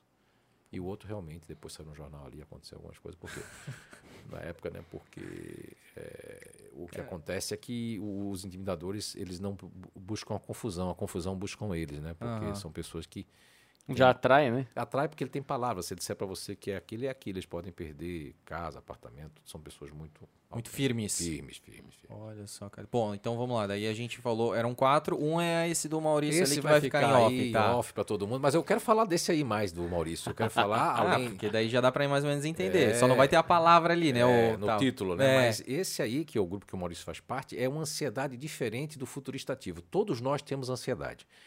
É, certa vez eu fiz algumas palestras chamadas assim, usando a ansiedade a seu favor. Veja bem, nesse livro aqui, inclusive, que é Feliz no Trabalho, Feliz na Vida, existe um capítulo disso só usando a felicidade, a- ansiedade a seu Mostra favor. pra cá, ó. Ah, mostra Aí, ó. aqui. Show. né? Isso aí. E é- o título é Feliz no Trabalho, Feliz na Vida, da criança ao adulto, como ser feliz nos estudos e na profissão. Né? Então, e aqui tem um capítulo falando, usando a ansiedade a seu favor. Então, a ansiedade todos nós temos como seres humanos. A ansiedade começou numa época ancestral, lá na, na composição do nosso instinto como ser humano. Então, tinha uma ligação, a ansiedade, ela é, ligava com a amígdala cerebral, junto com o cortisol, que é a cortisona que é produzido nas glândulas suprarrenais, mandando um, um movimento no- nos, no- nos dois pontos que já estavam nascentes nossos, que é o, o sistema nervoso simpático e parasimpático, fazendo movimentos antagônicos, mandando um ataque cardíaco. Nós tínhamos as nossas pupilas dilatadas para correr, lutar ou fugir quando nós íamos para a caça, quando nós íamos buscar a nossa refeição.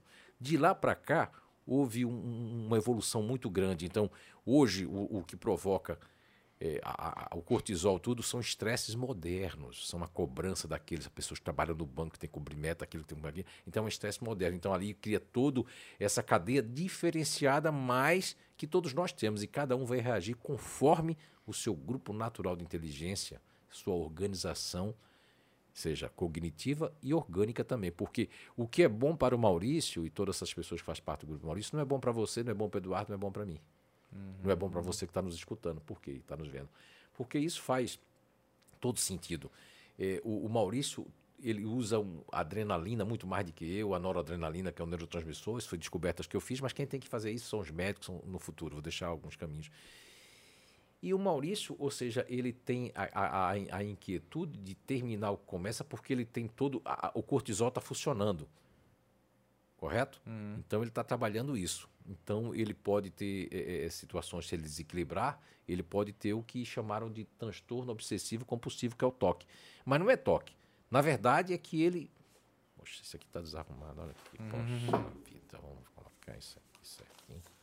Eu fazia no início lá do do Inato, quando começou na sala da minha casa, lá no Garcia, na Rua Goiás, eu colocava de propósito para fazer laboratório, mas a minha mulher ficava doida, porque ela disse, ela é totalmente organizada como Metódica. ele. Para que, tu, fazer isso? Eu botava as cadeiras de plástico, na época, é. tudo bagunçada, tudo virada. E aquilo já incomodava ela, mas ela é. sabia que isso é um laboratório. Mas as pessoas chegavam do seu grupo, olha, professor, dê licença, eu podia arrumar aquelas cadeiras, não vou já sabia que era aqui. daquele grupo. Isso, eu queria ver o que, é, essas reações é. todas, né? Essas reações. E aquilo incomodava as pessoas mesmo, de fato incomodava. Uhum. Então, é, essa questão da ansiedade está presente em todos os grupos naturais, em todos os seres humanos. Agora, tem uns que têm menos. A ansiedade do Eduardo, por exemplo, que está aqui, o nosso parceirão uhum. ali, a ansiedade dele, como ele, o neurotransmissor diferente, o Eduardo e o Maurício são água e óleo. A atitude que ele tem, o Maurício, para dar, vender, emprestar, falta no Eduardo. E a paciência, como diz os portugueses, a pachorra que tem Eduardo, os adiamentos que o Eduardo faz das coisas dele, fazendo primeiro dos outros, deixando para lá, não é? Hum. Isso tudinho que é a paciência, a tranquilidade, falta no, no Maurício. Maurício. Então ninguém.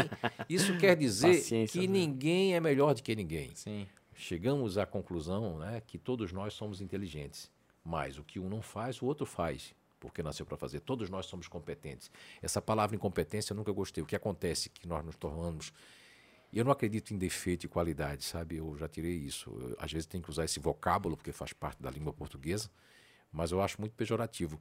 Eu acredito sim, como pesquisador, como cientista, que existem habilidades naturais e inabilidades. Uma das inabilidades que tem o grupo que o Maurício faz parte é a inabilidade de esperar. Ele não consegue esperar, ele não nasceu para esperar.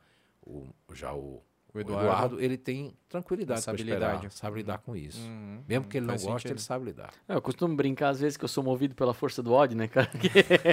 eu não tenho paciência, vamos... É, se sim, não é sim. no amor é na dor, é. raiva gasolina, é. aqui ó, vamos pro pau, né, ele, cara? Ele, ele, quando chegar a fazer o nível 1, ele vai ver lá escrito lá no, no PowerPoint coisas que, o que é que estressa as pessoas que fazem parte do Maurício. E todas as pessoas, seja em alemão, quando foi na Alemanha, na Suíça, no Portugal, seja em inglês, seja em português de Portugal que a gente teve que fazer uma, uma adaptação. Uma adaptação.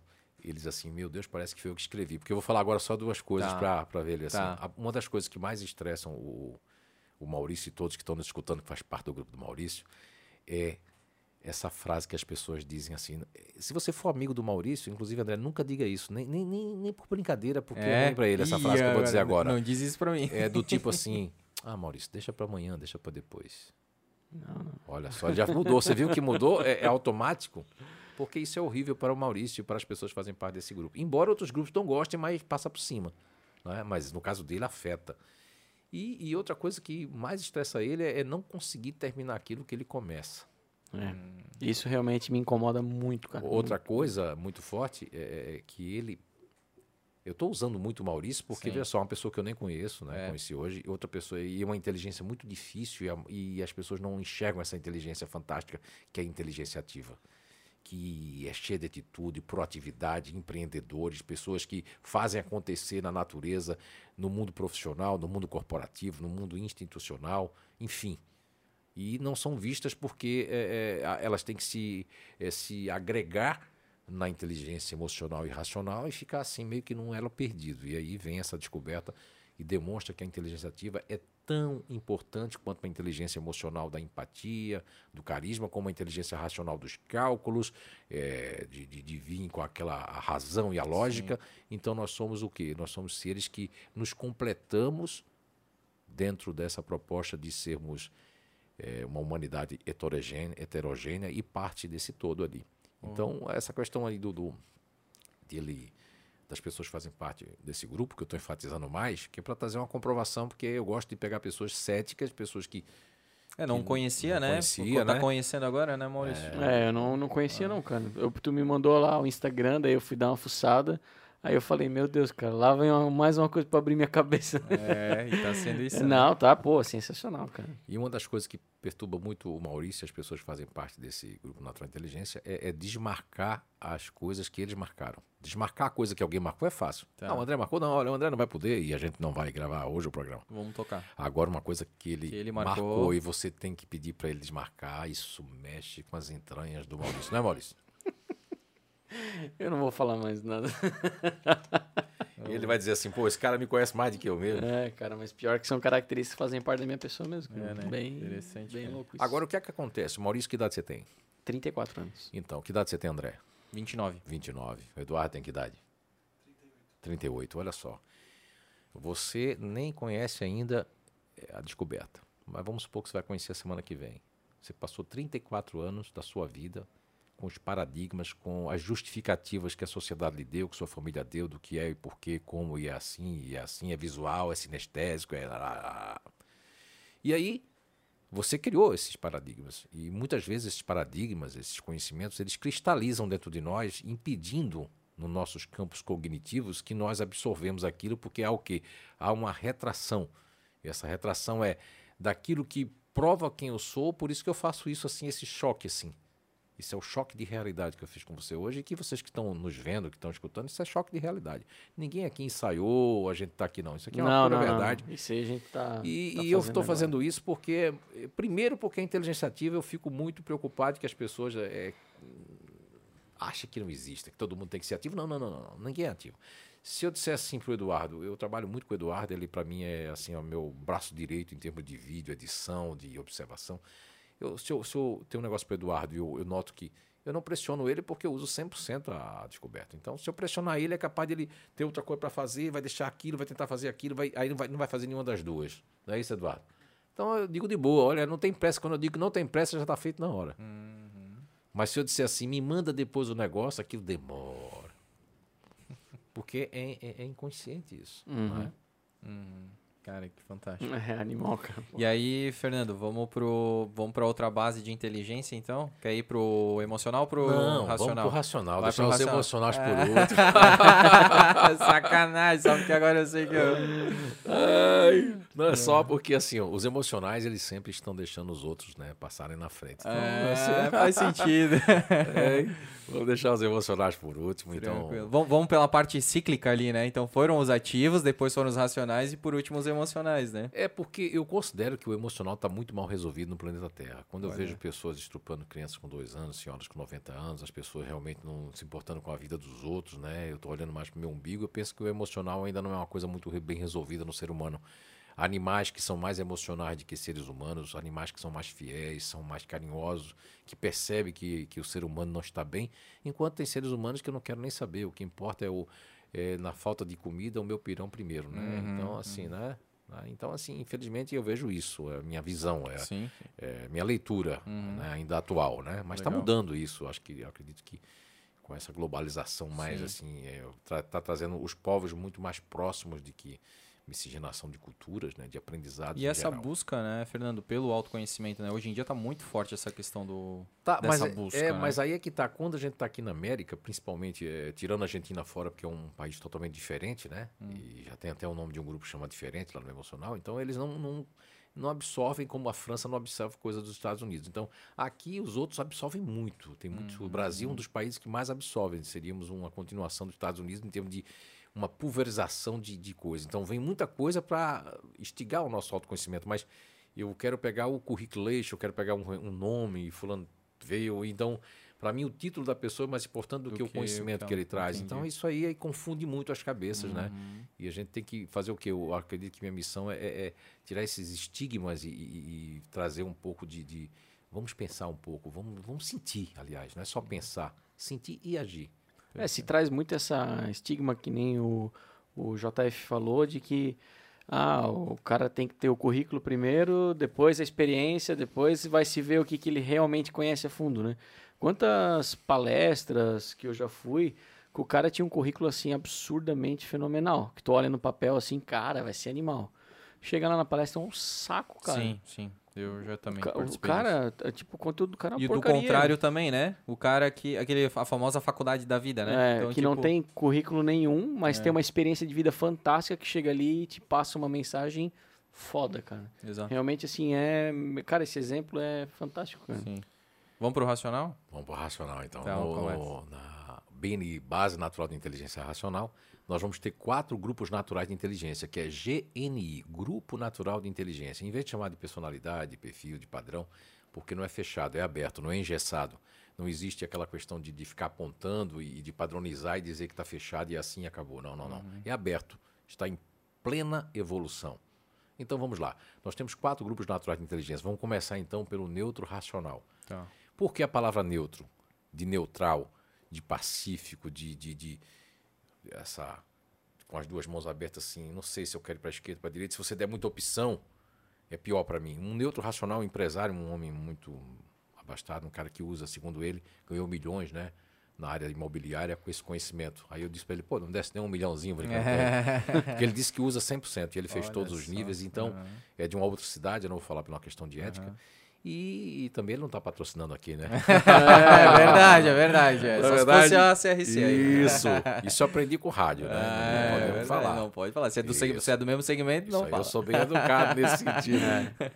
É, e aí, ah, e, e- ele, e ele mesmo sendo um cara descolado, viajado, vai praticamente todo ano para os Estados Unidos, assim, olha, se é uma coisa que, que eu tenho, é o seguinte, eu, o- eu fico indeciso, ele disse que quando ia comprar roupa, ele via na vitrine uma roupa, quando ele entrava, a vendedora mostrava quatro cores diferentes, então ele não comprava nada, eu Ah. comprava tudo, eu não saía. Ficava na dúvida. Então, são pessoas, o neutro racional, que eles precisam de uma programação.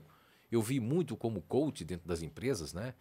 É, como professional coach, né? Eu vi a- a- aquela questão de você perder talentos, currículos maravilhosos que a pessoa tinha, mas ele precisava de uma programação e nessas empresas familiares a pessoa dizia, não, não, é você foi contratado, você sabe, e aí foi quando a gente começou a intervir que tinha que dar uma programação para essas pessoas. O neutro, o racional, ele precisa de uma programação. Se você der para ele o que ele vai fazer, ele vai fazer a risca, tudo bem feito. Mas se você não der, ou só falou e. É o famoso se vira, né? Se ele chegar, vai, ó, se não, vira aí, ele vai ele não travar, funciona. por quê? Porque ele- a vida dele, inclusive, já é programada. Ele gosta de saber que horas começa e que hora termina os eventos. Então, se a Entende? pessoa que estiver ouvindo a gente ou assistindo ela, né, tiver, geralmente isso aí, é- pode ser que ela seja do neutro racional. Neutro, neutro racional. E também são pessoas que têm dificuldade no relacionamento, porque as pessoas que vivem com neutro, seja homem, seja mulher, ou seja do mesmo sexo, perguntam para o neutro racional assim: Você me ama? Você me ama? E o neutro racional fica assim, porque pegou de surpresa. Não sei. Cara, se pestanejou ali, ferrou, né? Não, não é isso, é porque ele, ele, ele não estava esperando aquilo. Foi uma pressão sim, aqui, tá sendo uma pressão, Mas né? pensa pra pessoa que, eu- que perguntou isso, né? Sim. Aí, pô, titubeou, É, cara. não, não titubeou, é o jeito da pessoa, pegou É. de surpresa. Mas geralmente se, se interpreta Sim, dessa forma, titubeou, né? Eu tenho até Por um, isso que é interessante essa. Eu ontem no, no, no nível 1 contei até uma história antiga que me veio, né? Uma história muito antiga. Tem vindo muitas histórias antigas e, e me veio assim que um- uma pessoa do grupo futurista eh, levou, a- isso faz muito tempo. Ele me contou isso há 15, 16 anos, já fazia muito tempo, né? Aham, aham. E ele casou com essa pessoa e tudo, mas ele estava me contando a história para todo o pessoal do grupo, né? Era, aliás, era um, era um trabalho de day leader que eu fazia, só para gestores saber como lidar com a equipe. Eu dava um mapa, a equipe fazia um mais básico e eles faziam esse que era mais uma pós-graduação. E ele deu um exemplo para todos nós lá que foi fantástico, ele, dele mesmo, dessa questão de fantasiar e de e vivendo com a pessoa do neutro, racional. Foram para a Praia do Amor, uma praia deserta, que eu não sei onde é que fica Itajaí. Era muito deserta. Ele foi, fizeram piquenique, chegou lá, e ele doido para beijar ela, aquelas coisas todas, né? A gente pode falar, né? Você- Tô, Ah, tô, tá vontade. é. Você falou aberto. Então aí, Não, não. doido, né? Pra dar um, Não, né, não. fazer Não, algumas coisas a falar. mais ali, né? Não É. tinha ninguém no pé de pessoa. E aí ele faz aquela perguntazinha pra, Ah. pra Newton, né? Você já. Você não conhece aqui, né, meu amor? Nunca veio aqui, então aqui é bom porque ninguém conhece a gente, a gente não conhece. É a primeira vez ela fez. Eu conheço. ah, ele nem. O futurista já fantasiou um monte de coisa, pegou, não tô me sentindo bem, foi tomar banho, voltou, botou o carro, tudo mais, e o carro naquela época, segundo ele, era uma Brasília, era um outro carro lá. Quando chegou em Blumenau, na porta da casa dela, ele disse assim: só queria saber de uma coisa. Só de uma coisa. Com quem Com você, quem você, você foi lá? esteve aqui? Aí ela fez. Eu era criança com meu pai, minha mãe e meus irmãos. Por que você não falou? Porque não deu espaço, pressionou, foi conflito. Sim, Mas ela teria dito lá. verdade. Então perderam a gasolina, perderam o piquenique, perderam tudo aquilo O ali. momento. Porque o neutro, sob pressão, ele não fala, ele não quer discutir. E- mas ele não pode ficar com essa energia. Os neutros, na intimidade, eles dizem não. A maior dificuldade dos neutros, principalmente o racional, o emocional mais, né? É dizer não. Eles querem dizer não, mas não conseguem dizer o não para estranhos ou no ambiente, principalmente profissional. Então, as pessoas aí, o, o Maurício, que é totalmente ativo, e outra pessoa diz assim, ah, beleza. Aí o André pergunta assim, aí deu tudo certo? Maurício pergunta para mim. Deu tudo certo? Beleza, o cara vai fazer, André, vai fazer, André. Ah, fechou. Só que ele não soube dizer não, mas ele não sabe como, como é que vai fazer. Isso. Todos os dias, em todos os lugares, tem alguém que está sofrendo por conta de que as pessoas não conhecem. Imagine como a gente pode resolver. É uma, é uma descoberta que é uma ferramenta fantástica de resolução de conflitos, trabalhando com a natureza de cada um de nós do jeito que nós somos. Se eu sei como tu funciona, fica mais fácil Sim, mim, né? Sim. eu. Ah, de repente eu sei que alguma coisa te deixa desconfortável. Por que, que eu vou fazer aquilo? Né? Então É, é, O matemático Pascal, ele disse assim: se eu sei o que aborrece você, fica mais fácil de não aborrecê-lo. Exato. É. Pô, é. Eu acho que fecha exatamente essa, essa descoberta aí, né, cara? Que a gente tá tratando como ferramenta. E não né? é só questão de aborrecer, né? Às vezes a forma de como ajudar a potencializar aquela pessoa. É, né? para as duas formas, As né? duas formas, né? É, tanto ab- não aborrecer quanto é, valorizar, né? Sim, Tratar cara. bem, né? Eu, eu vi que o, esse empresário ele teve que sair do o pai dele nessa cidade, era o homem mais rico, praticamente dono de todas as terras, né? Aham. E, e aí ele teve que deixar porque era pressão muito grande. O pai dele queria que ele fizesse algo que os neutros não nasceram para fazer.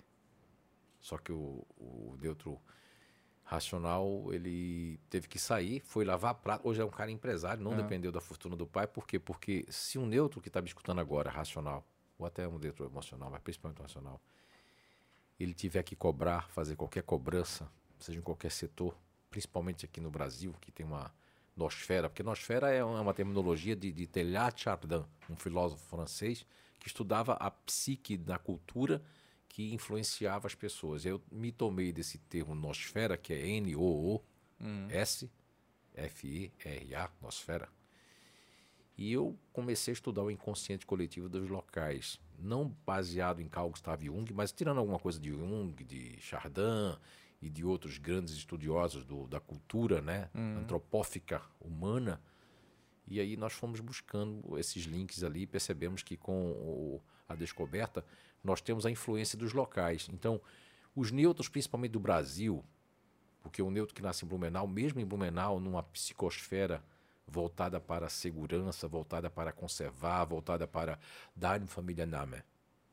Né? Qual o seu sobrenome? Uhum. É, É, porque- mais ou menos o que a gente fala aqui, né? A gente não É, fala qual é o seu É sobrenome. a um bairrismo, né? Um bairrismo. A gente é, tem um bairrismo. Onde você nasceu? Isso, onde você nasceu? Por que você está aqui? O que, que você veio fazer aqui? né? Então, por aí, mais ou menos. Então, vejamos bem. O neutro, não, não, não- o neutro mesmo na Alemanha, eu vi que o neutro não consegue cobrar. Ele, ele co- cobra dentro daquilo ali, mas se tiver uma cobrança financeira para fazer alguém, alguma coisa que eu tenho que estar cobrando o tempo todo, É terrível. pode vir até inclusive a óbito. Casos da pessoa vier a ficar doente mesmo, muito doente, porque a, a natureza do neutro não nasceu para cobrar. Ele nasceu para programar, nasceu para fazer programações, para alto astral, para observar.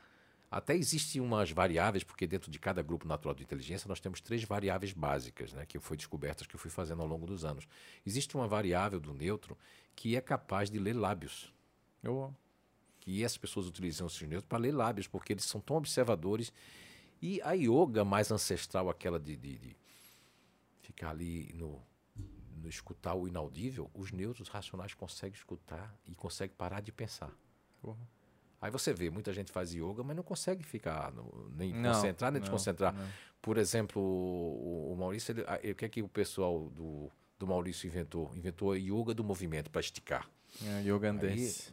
na Terra, vamos esticar isso aqui, É. vamos alongar, vamos fazer coisa. Então, e ao longo dos anos, as próprias pessoas vão tendo suas, seus insights e, e suas perspectivas. E vai suas observações, Vai adaptando. adaptando Uhum. conforme aquilo me faz bem, deve fazer bem ao outro também. Sim, sim. E é tudo com boa intenção, isso aqui é maravilhoso, né? Nossa. Ah, Todas as técnicas, todos esses conhecimentos, eu só tenho a dizer que são maravilhosos. Agora, se tiver essa descoberta em pano de fundo, em background, tudo vai fazer mais sentido e vai ser melhor direcionado para melhor a pessoa se ajudar e ser feliz. O, Hum. o Fernando, não sei se tu pode dizer, ou se, o se o Eduardo permite aí, é, do grupo de inteligência dele. Do, ah, é no Eduardo? emocional, nós vamos chegar lá. Ah, ele é do emocional. É, ah, é perfeito, emocional, é perfeito, emocional. Perfeito, a gente tá fazendo racional ainda. Ah, então. perfeito, Racional. a gente vai chegar lá. E, E aí- Então, no neutro racional, né? Então tem essas características. Depois nós vamos ter um outro grupo de inteligência que nós nominamos de futurista racional. Mas eu queria te interromper. É. Por quê?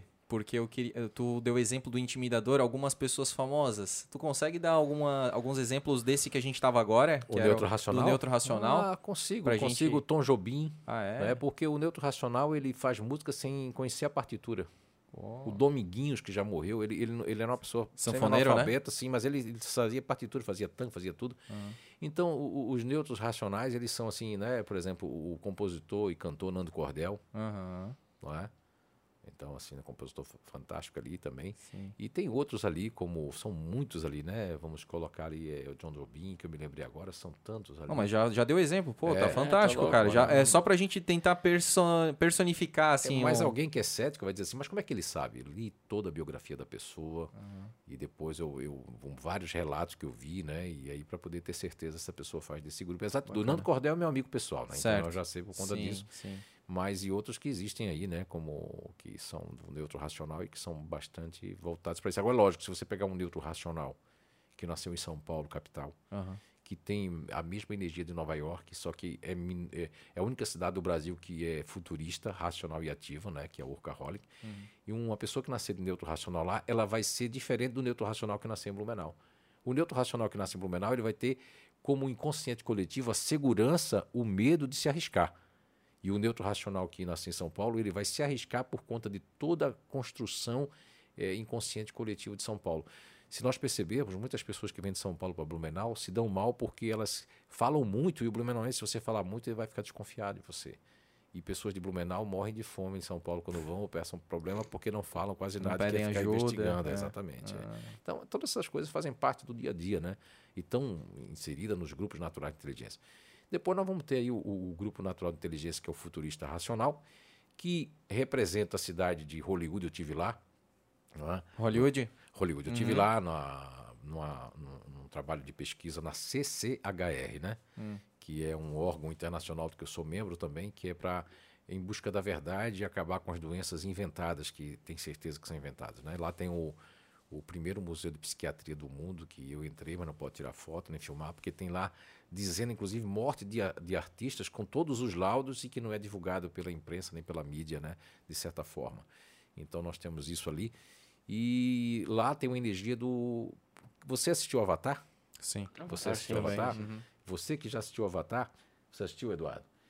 O Avatar é uma criação do futurista racional. São pessoas de uma imaginação fantástica, fora do comum. Só que eles têm uma baixa autoestima. Eu tenho filhos que são futurista racional, né? Três, e são bem diferentes entre si, porque são de variáveis diferentes. Criação diferentes. Dois teve criação igual, mas um é mais conservação, outro é mais para fora. E eles têm baixa autoestima. Eles podem acordar de manhã, as pessoas que são futurista racional, e serem categorizados, serem diagnosticados com uma síndrome que, inclusive, aí já está querendo virar doença no Brasil, que é bipolaridade. Todo futurista racional ele vai ser naturalmente, caracteristicamente bipolar, porque ele de manhã está alegre, de tarde teve uma notícia, uma coisa já ficou triste, de tarde e de noite ele vai ficar alegre. Vários empresários e pacientes que eu tive há muitos anos atrás relataram de que foi comprar um carro zero, esse empresário, né? Futurista racional, comprou o carro zero, mas ele não estava bem, ele teve a notícia que o negócio foi cancelado, depois lá. Quando ele pegou o carro, ele escutou barulhinho, sentiu que a direção estava pesada.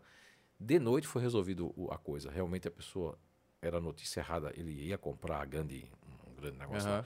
De manhã, quando eu fui pegar no carro, que tinha passado aquilo, Não sentiu o mais volante nada? estava maravilhoso, Tava não tinha leve. barulho nenhum. O barulho eram os ruídos que ele não estava bem. Outra descoberta que eu fiz do- de todo mundo que faz parte do futurista racional é uma energia que eu batizei de energia eletrostática. Diferente de uma energia que o ativo tem. O ativo é se ele, se ele não está bem, ele pode também as pessoas ficarem um pouco com medo, porque a cara que o Maurício tem é a cara que o Maurício tem. O Maurício é aquela pessoa que ele se sente Não mais consegue disfarçar? não, existe, não, não consegue disfarçar. e Existe uma coisa que eu vou levar para a medicina, que dentro dos colágenos que tem o Maurício, ele tem, a- ele pode ficar mais velho e mais novo de um dia para o outro, dependendo do seu estado emocional. Ele pode se sentir hoje mais velho, mais novo, né? E tem uma outra coisa. Se ele chegar e tiver um negócio no trânsito, não tem nada a ver com ninguém, ele não consegue chegar com a cara. Ele, ele é tão autêntico que a cara que ele chega é a cara que ele chega. Entende? Então, o futurista racional são aquelas pessoas que disfarçam. Na intimidade, eu briguei com o André, sou teu irmão, ou briguei com o Eduardo. Aqui, cara, eu vou. Aí chegou a pessoa, tocou a campainha, é para comprar um terreno, alguma coisa. Eu, eu vou sair daqui e as pessoas não entendem. Olá, tudo bem? Como é que vai? Ah. Só um instantinho. Isso se chama jogo de cintura fantástico que o futurista racional tem. Mas, por outro lado, eles têm uma energia eletrostática, que todos me relataram em todos os países, e quem está nos escutando agora e nos vendo vai também saber, que quando eu não estou bem, o Wi-Fi não funciona. Eu estava com minha filha na Noruega, e ela foi para lá, porque ela estava na, na, Espanha, e foi se encontrar para a gente fazer a tradução do, do, primeiro hospital psiquiátrico sem droga, uma ala sem droga, sem nada, fazendo umas terapias diferentes, que vai ser o, o Você a Cura 3, né? Hum. E aí, estava lá, a gente estava no hotel, olha, primeiro, já, várias vezes foi o primeiro IDH do mundo a Noruega, né? Sim. Estávamos em Tromsø, já quase na Groenlândia, né? Estávamos com o sol da meia-noite lá. O Wi-Fi, não sei se era 8G, né? O 5G nem chegou aqui, né? Vamos exagerar um pouquinho. Hum. E ela disse: pai, o Wi-Fi não está funcionando na internet. Ela me dava na minha mão, o Wi-Fi vinha. Eu dava na mão dela, o Wi-Fi sumia. Ela dava na minha mão, o Wi-Fi vinha. Eu dava na mão dela, o Wi-Fi sumia. Outros relatos de empresários que, quando não estão bem, o computador não funciona, a internet não funciona, são energias eletrostáticas. Que os ativos têm muito mais, mas os, os inteligentes futurista racional têm muito isso, de não estar bem e ter altos e baixos. Né? Uma hora eu quero, gosto daquilo, da outra hora eu não sei se eu quero mais aquilo fazer essa inconstância por falta de estar tá alcançando as minhas metas, por falta de feedback. São pessoas que nas empresas sofrem muito quando pegam pessoas que não dão feedback. Uhum. Não que o Maurício não queira dar, que o Maurício não tem tempo a perder. Ele até gostou, mas esqueceu de dizer a pessoa e a pessoa fica lá sofrendo. Não sei se o Maurício gostou. Poxa. Não sei, talvez se. E aí as fantasias vinham assim: o seu Maurício passou, nem deu bom dia. Será que foi alguma coisa que alguém disse? Já vai criando. Cria um cenário alguém, dentro da será cabeça. que alguém disse? Foi o Eduardo que falou alguma coisa de mim. Mas, meu Deus, eu sou um. Não, ele passou porque ele está com um negócio na cabeça cheio de coisa, né? a reforma em casa passou e nem percebeu que não deu bom dia. Meu. Ele pode conversar, começar uma conversa com a gente e assim, ó, olha o seguinte, André, eu queria te dizer isso aqui lá. Aí o André pode falar assim, bom dia, Maurício, para você também. Mas não porque ele queira, ele, lógico que ele vai dar bom dia, mas não, Não porque hora- ele é mal educado. não, na hora que ele está Ah, acelerado, ele está acelerado. Ele, ele, ele- o bom dia veio, mas ele não saiu da boca, mas veio na cabeça. aham. É, já tá lá na Não, e frente. tu vê que com essa, esse conhecimento, quantos conflitos poderiam ser evitados, né? Assim, nas Ao- empresas. Nas empresas, principalmente, E, né? doenças, enfermidades É, psicossomáticas. você está falando aí da ansiedade, Sim. bipolaridade, depressão, né? Isso. E depois nós temos o, o Grupo Natural de Inteligência, que nós nominamos. de- Deixa eu, deixa eu voltar que eu quero saber se tu tens algum um famoso aí, né? desse Olha, grupo aí do olha, futurista racional. Olha, muita gente, É. tem muita gente, muita, muita, muita, muita, muita gente. Agora, para me lembrar, por exemplo, o meio político tem bastante, né? Mas, é, mas no meio, assim, de estudo mesmo, né? É. Mas, assim, nós temos, é, deixa eu ver se eu lembro de alguém conhecido aqui no Brasil, ah, deixa eu ver aqui. Nós temos atores como Sylvester Stallone, Ah, é? né? Nós temos é, Racional. O Arnold Schwarzenegger é mais ativo, né? Ah, É tá. Não é o racional. Não é o racional. Depois nós vamos ter alguns ali da Globais, ali tem um monte ali, deixa eu ver se eu me lembro. Da, a Fátima Bernardes Ah, é? também, né? E deixa eu ver mais ali, que é o futurista, né? De Sim. feedback e tudo mais. Nós vamos ter muitos ali, tem muitos aí.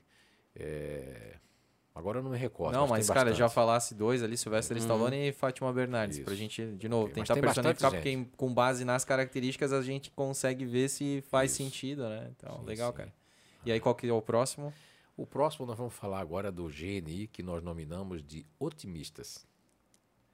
E eu coloquei esse nome, embora outros grupos são otimistas, né? Ou outros grupos gostam, porque assim, ó, esse nome otimista está ligado a um PEN, princípio elementar natural, que eu chamo de gula, que é um ego de apoio dentro da personalidade do Maurício. Quando o Maurício era mais jovem, não que ele seja velho, ele tinha um lado mais assim, alegre, ele era mais desestressado, ele era mais guloso, ele ria, brincava. Ah, agora a gente tá entendendo muita coisa. E aí depois, depois, quando começou o primeiros estresse tudo, então ele focou mais então no eixo, né? Então isso também traz uma certa. é, eu, eu pesquisei pessoas do grupo Maurício que tem problemas com bacia, problemas às vezes de juntas, problemas de, de bruxismo, de tudo ligado a essa parte óssea, né? É muita coincidência, mais de são quantas que eu tenho catalogado? 280 pessoas de países diferentes, do mesmo grupo do Maurício, que tem esse mesmo tipo de problema. E aí eu cheguei agora à conclusão científica, que eu estou estudando toda a área cerebral e do sistema nervoso central e periférico, eu cheguei à conclusão de que nas meninges, né, a aracnoide, a pia mater, né, E nas três meninges é, é, existe um líquido chamado líquido aquoso, que é para proteger dos impactos. Sim. E esse líquido também existe uma, uma outra função da, da questão de, da, das juntas do, do- dos que está ligado ao nosso movimento, né? E a raiva contida, por exemplo, não que o Maurício queira sentir isso, mas aquela raiva contida da injustiça, aquilo toma conta de uma forma, de uma irritação por dentro, que já chegou no ponto na vida dele, outro da pessoa do grupo do Maurício, de dizer assim, eu não estou nem me suportando hoje, mas não é nada, é com ele, é com aquilo que está faltando, aquilo que devia estar acontecendo e não está acontecendo. Então tudo isso pode gerar efeitos psicossomáticos dele procurar um, um tratamento que aquilo é passageiro. Na verdade, se ele se policiasse, se conhecesse mais, ele podia evitar aquilo e evitaria de tomar coisas que o seu organismo não, não absorveria. Né? Fala, mano. Faz sentido? Faz, faz todo sentido, cara.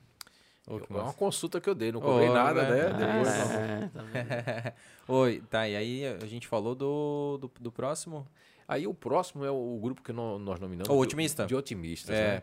Os otimistas, porque embora todos nós tenhamos o nosso lado otimista, né? O diferente tem menos, mas todos nós vamos ter o lado otimista de entusiasmo e tudo mais, só que temos um limite.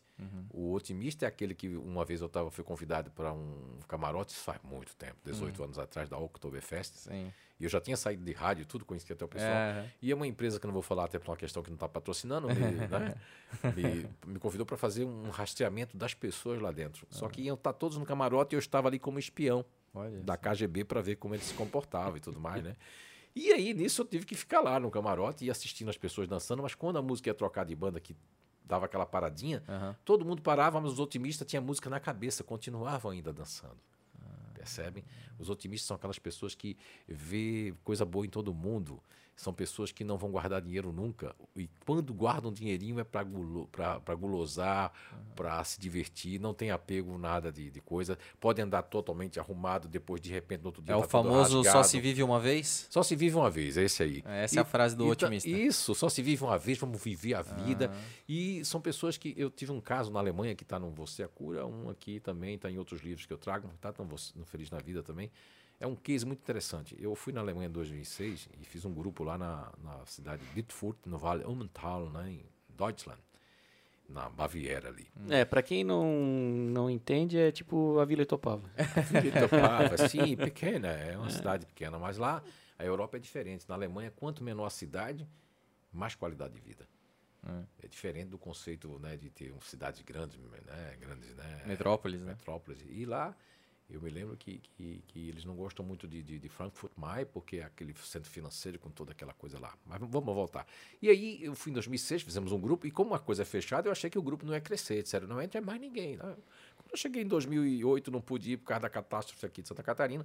2009 eu fui, a convite, montando um grupo. E tinha, disseram que tinha uma psicóloga da Espanha que ia estar participando, tinha mais um italiano, mas também falava alemão, ia ter mais não sei o que, tudo bem. Mas quando eu cheguei lá, tinha mais seis pessoas. Aí eu estranhei, né, a atitude. Aí eles vieram me explicar, tudo é explicado, tudo é, é, é, é- é tudo assim, tudo com, com, com justificativa e tudo mais, mas o senhor pode dizer não. Mas quando me contaram o case, cara, eu, como, oh, eu sou inquieto, né? Quando disseram que aquela família agora era a última tentativa da família, eu vou contar rapidamente Tá. aqui. Claro.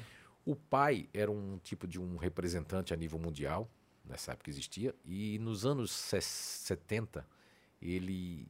Vocês não são dos anos 70, mas pode pesquisar na internet, existia um tal de autorama. Ah, sim, Oh. eu tive. E no mundo, mas só que isso aí deve ter tido no Brasil muito depois, mas isso era É, nos no anos anos 60, 90. 70, é, 60, 70. Só quem tinha é quem tem muito dinheiro, estava uma- ele tinha ido para os Estados Unidos, trouxe para o filho, esse que é o, o, o otimista, que era o Aham. mais velho, três irmãos, dois irmãos e uma irmã. Trouxe para ele e o pai já tinha dificuldade porque o menino se fantasiava, dava susto da mãe no pai, achava diferente dos outros dois que se comportavam mais, tudo com o mesmo feijão, da mesma criação na Alemanha. E subia no telhado, fazia umas coisas inusitadas, sabe como é que é? E tudo mais.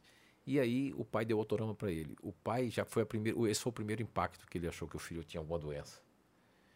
Ele, o filho pegou o autorama, que todo mundo cobiçava, trocou com o filho do vizinho por um cavalo de madeira enfeitado.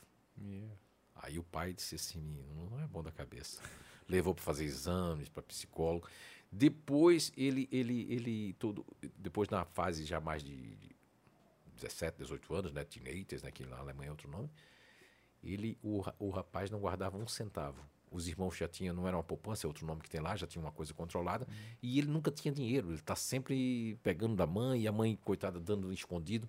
O pai chegou no momento, para encurtar a história, ele disse assim: tem alguma coisa errada. Ele pensou até em suicídio, porque era a honra alemã. Hum. Ou a mulher tinha traído ele, ou tinha acontecido alguma coisa. Ou foi trocado na maternidade. Mandou fazer o exame de DNA. Comprovou que era filho dele e tudo mais. Aí ele ficou. Aí foi fazer um trabalho na Espanha que disseram que tinha. E essa psicóloga estava junto lá. Hum. E aí, quando, para encurtar a história, que ele descobriu que o filho dele faz parte de um gênio otimista e que existe isso e que existem outras pessoas assim, cara. Que isso esse é libertador, homem, né? Esse homem com 1,90m e pouco, com aqueles bração, aqueles olhos azuis me abraçando, parecia que ia me matar. É. e aí, esse rapaz trabalha em processos né, de, de, de, melhorias, que são fantásticos, dentro de uma fábrica lá. Já tem três, quatro filhos, eles são super agradecidos, né? E uhum. realmente estou tocando a vida ali e mudou a vida deles porque viu que não era um ser extraterrestre como ele achava. Sim. O filho dele faz parte de um grupo que é mal compreendido em lugares como a Alemanha, como Blumenau. A própria Vera Fischer saiu certos programas ela disse que era portuguesa ou carioca, negava o bairro da Velha, negava Blumenau por conta das regras e leis. São pessoas que têm uma aversão a regras e leis. Essa variação uhum. da Vera Fischer. Uhum. Mas vai ter uma variação que são chatolinos, são muito raciocínio rápido. Se você não souber o que está falando com esse que eu vou falar agora, que é Miguel Falabella, Jô Soares, Luana Piovani e essas pessoas que são chatolinos, eles têm um raciocínio muito rápido.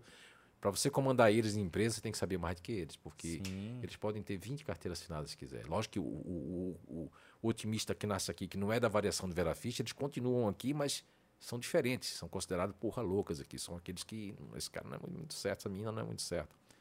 Pô, cara, foi. E, e realmente, tu pegando ali, ó, né? Tentando lembrar do Miguel Falabella, do Jô Soares, da Luana Piovani, realmente, se tu for perceber, assim, eles têm um aquele quesinho de arrogância, ah, eu sei tudo.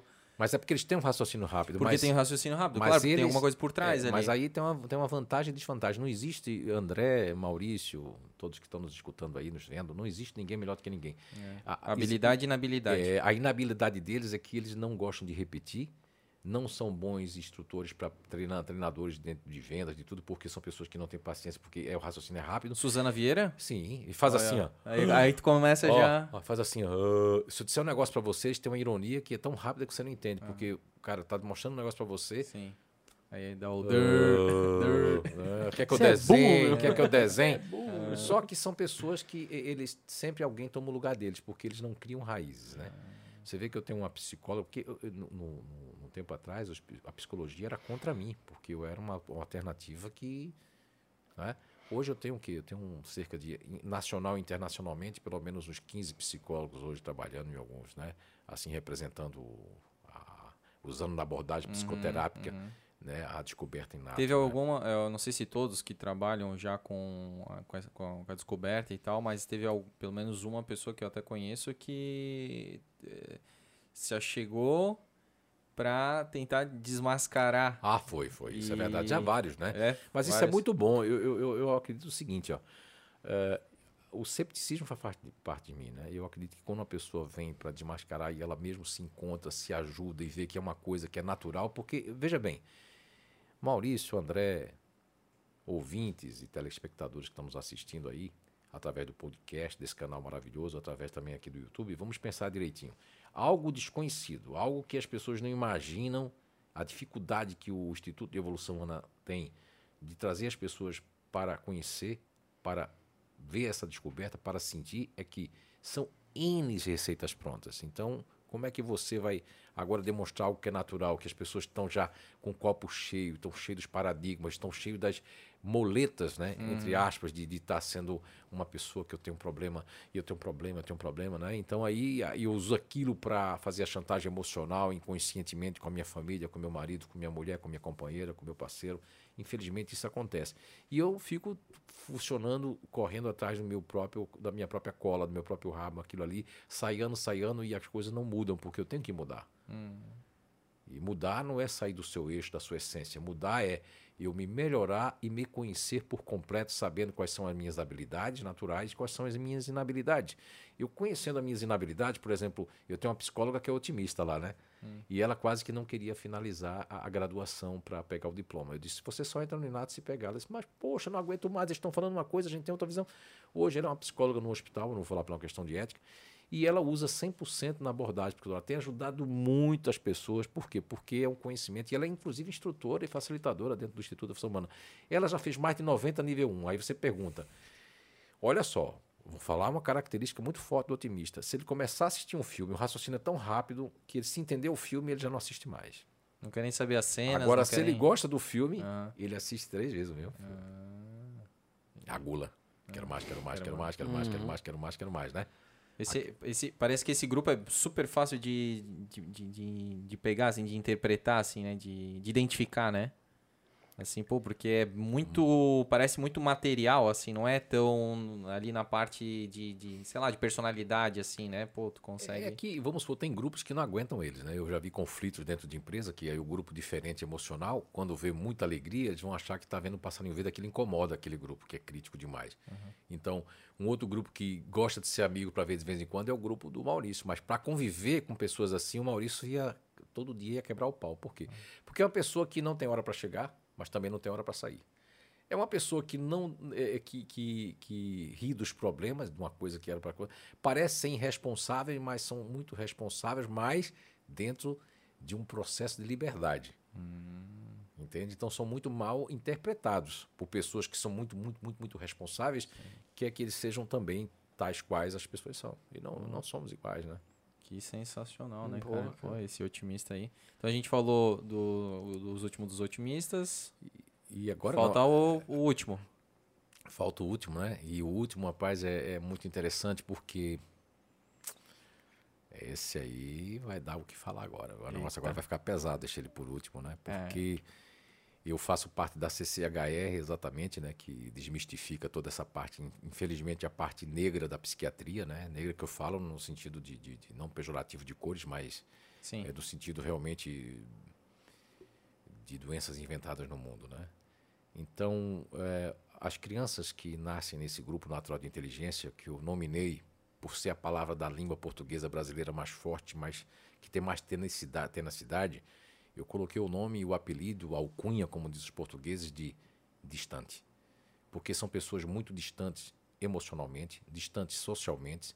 É, no, no, no, livro lá da DSM, que é o, a Bíblia da Psiquiatria, né, do qual eu combato, porque existem grandes pessoas que foram papas lá dentro e dizer que ali tem muitos enganos e que havia um interesse, conflitos de interesse, etc.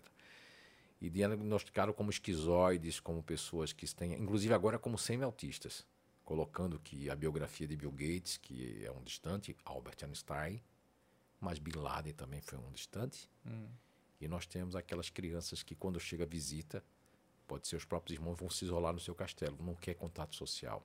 E isso para famílias que são que criaram padrões que de ser normal, essas pessoas, essas crianças são afetadas porque elas são consideradas pessoas que não são normais. E são normais, porque eu tenho comprovações dentro do grupo Baumgarten, várias empresas.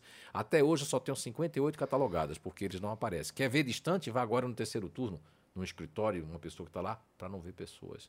Ou agora com a pandemia, são as pessoas mais felizes que existem, são. Hum as pessoas que trabalham, que são distantes. Que são distantes porque estão porque reclusas na estão casa. reclusas que já faz parte. Uhum. Os racionais, de uma maneira geral, tirando o otimista, que gosta de, de, de gente, uhum. Uhum. o restante também está feliz. O neutro é. racional, o futurista racional e o distante é o mais feliz de todos, não ter contato social. Agora, isso eu tenho um case muito interessante de uma cidade que eu não vou falar, e o empresário até disse para dizer o nome dele, que ele é um intimidador, mas não vou dizer não. É da cidade de Guabiruba, ele ah. tem uma empresa que fabrica forjamento a frio, peças para BMW, para Bosch e tudo mais. E eu fiz um trabalho de dois anos e meio, fizemos um mapeamento total de todos os funcionários, sabia o que motivava cada um, que estressava e deu um up muito grande em termos de, de principalmente de turnover, né? Uhum. Turnover, para quem não sabe, era exatamente rotatividade, rotatividade, rotatividade muito grande que ele tinha, porque as pessoas eram tudo mais de São Paulo, de fora, e tinha que naquela cidade ficar fazendo tudo aquilo. E ele teve um case, ele, é, como intimidador, a RH ia me dar um cheque no dia e disse assim,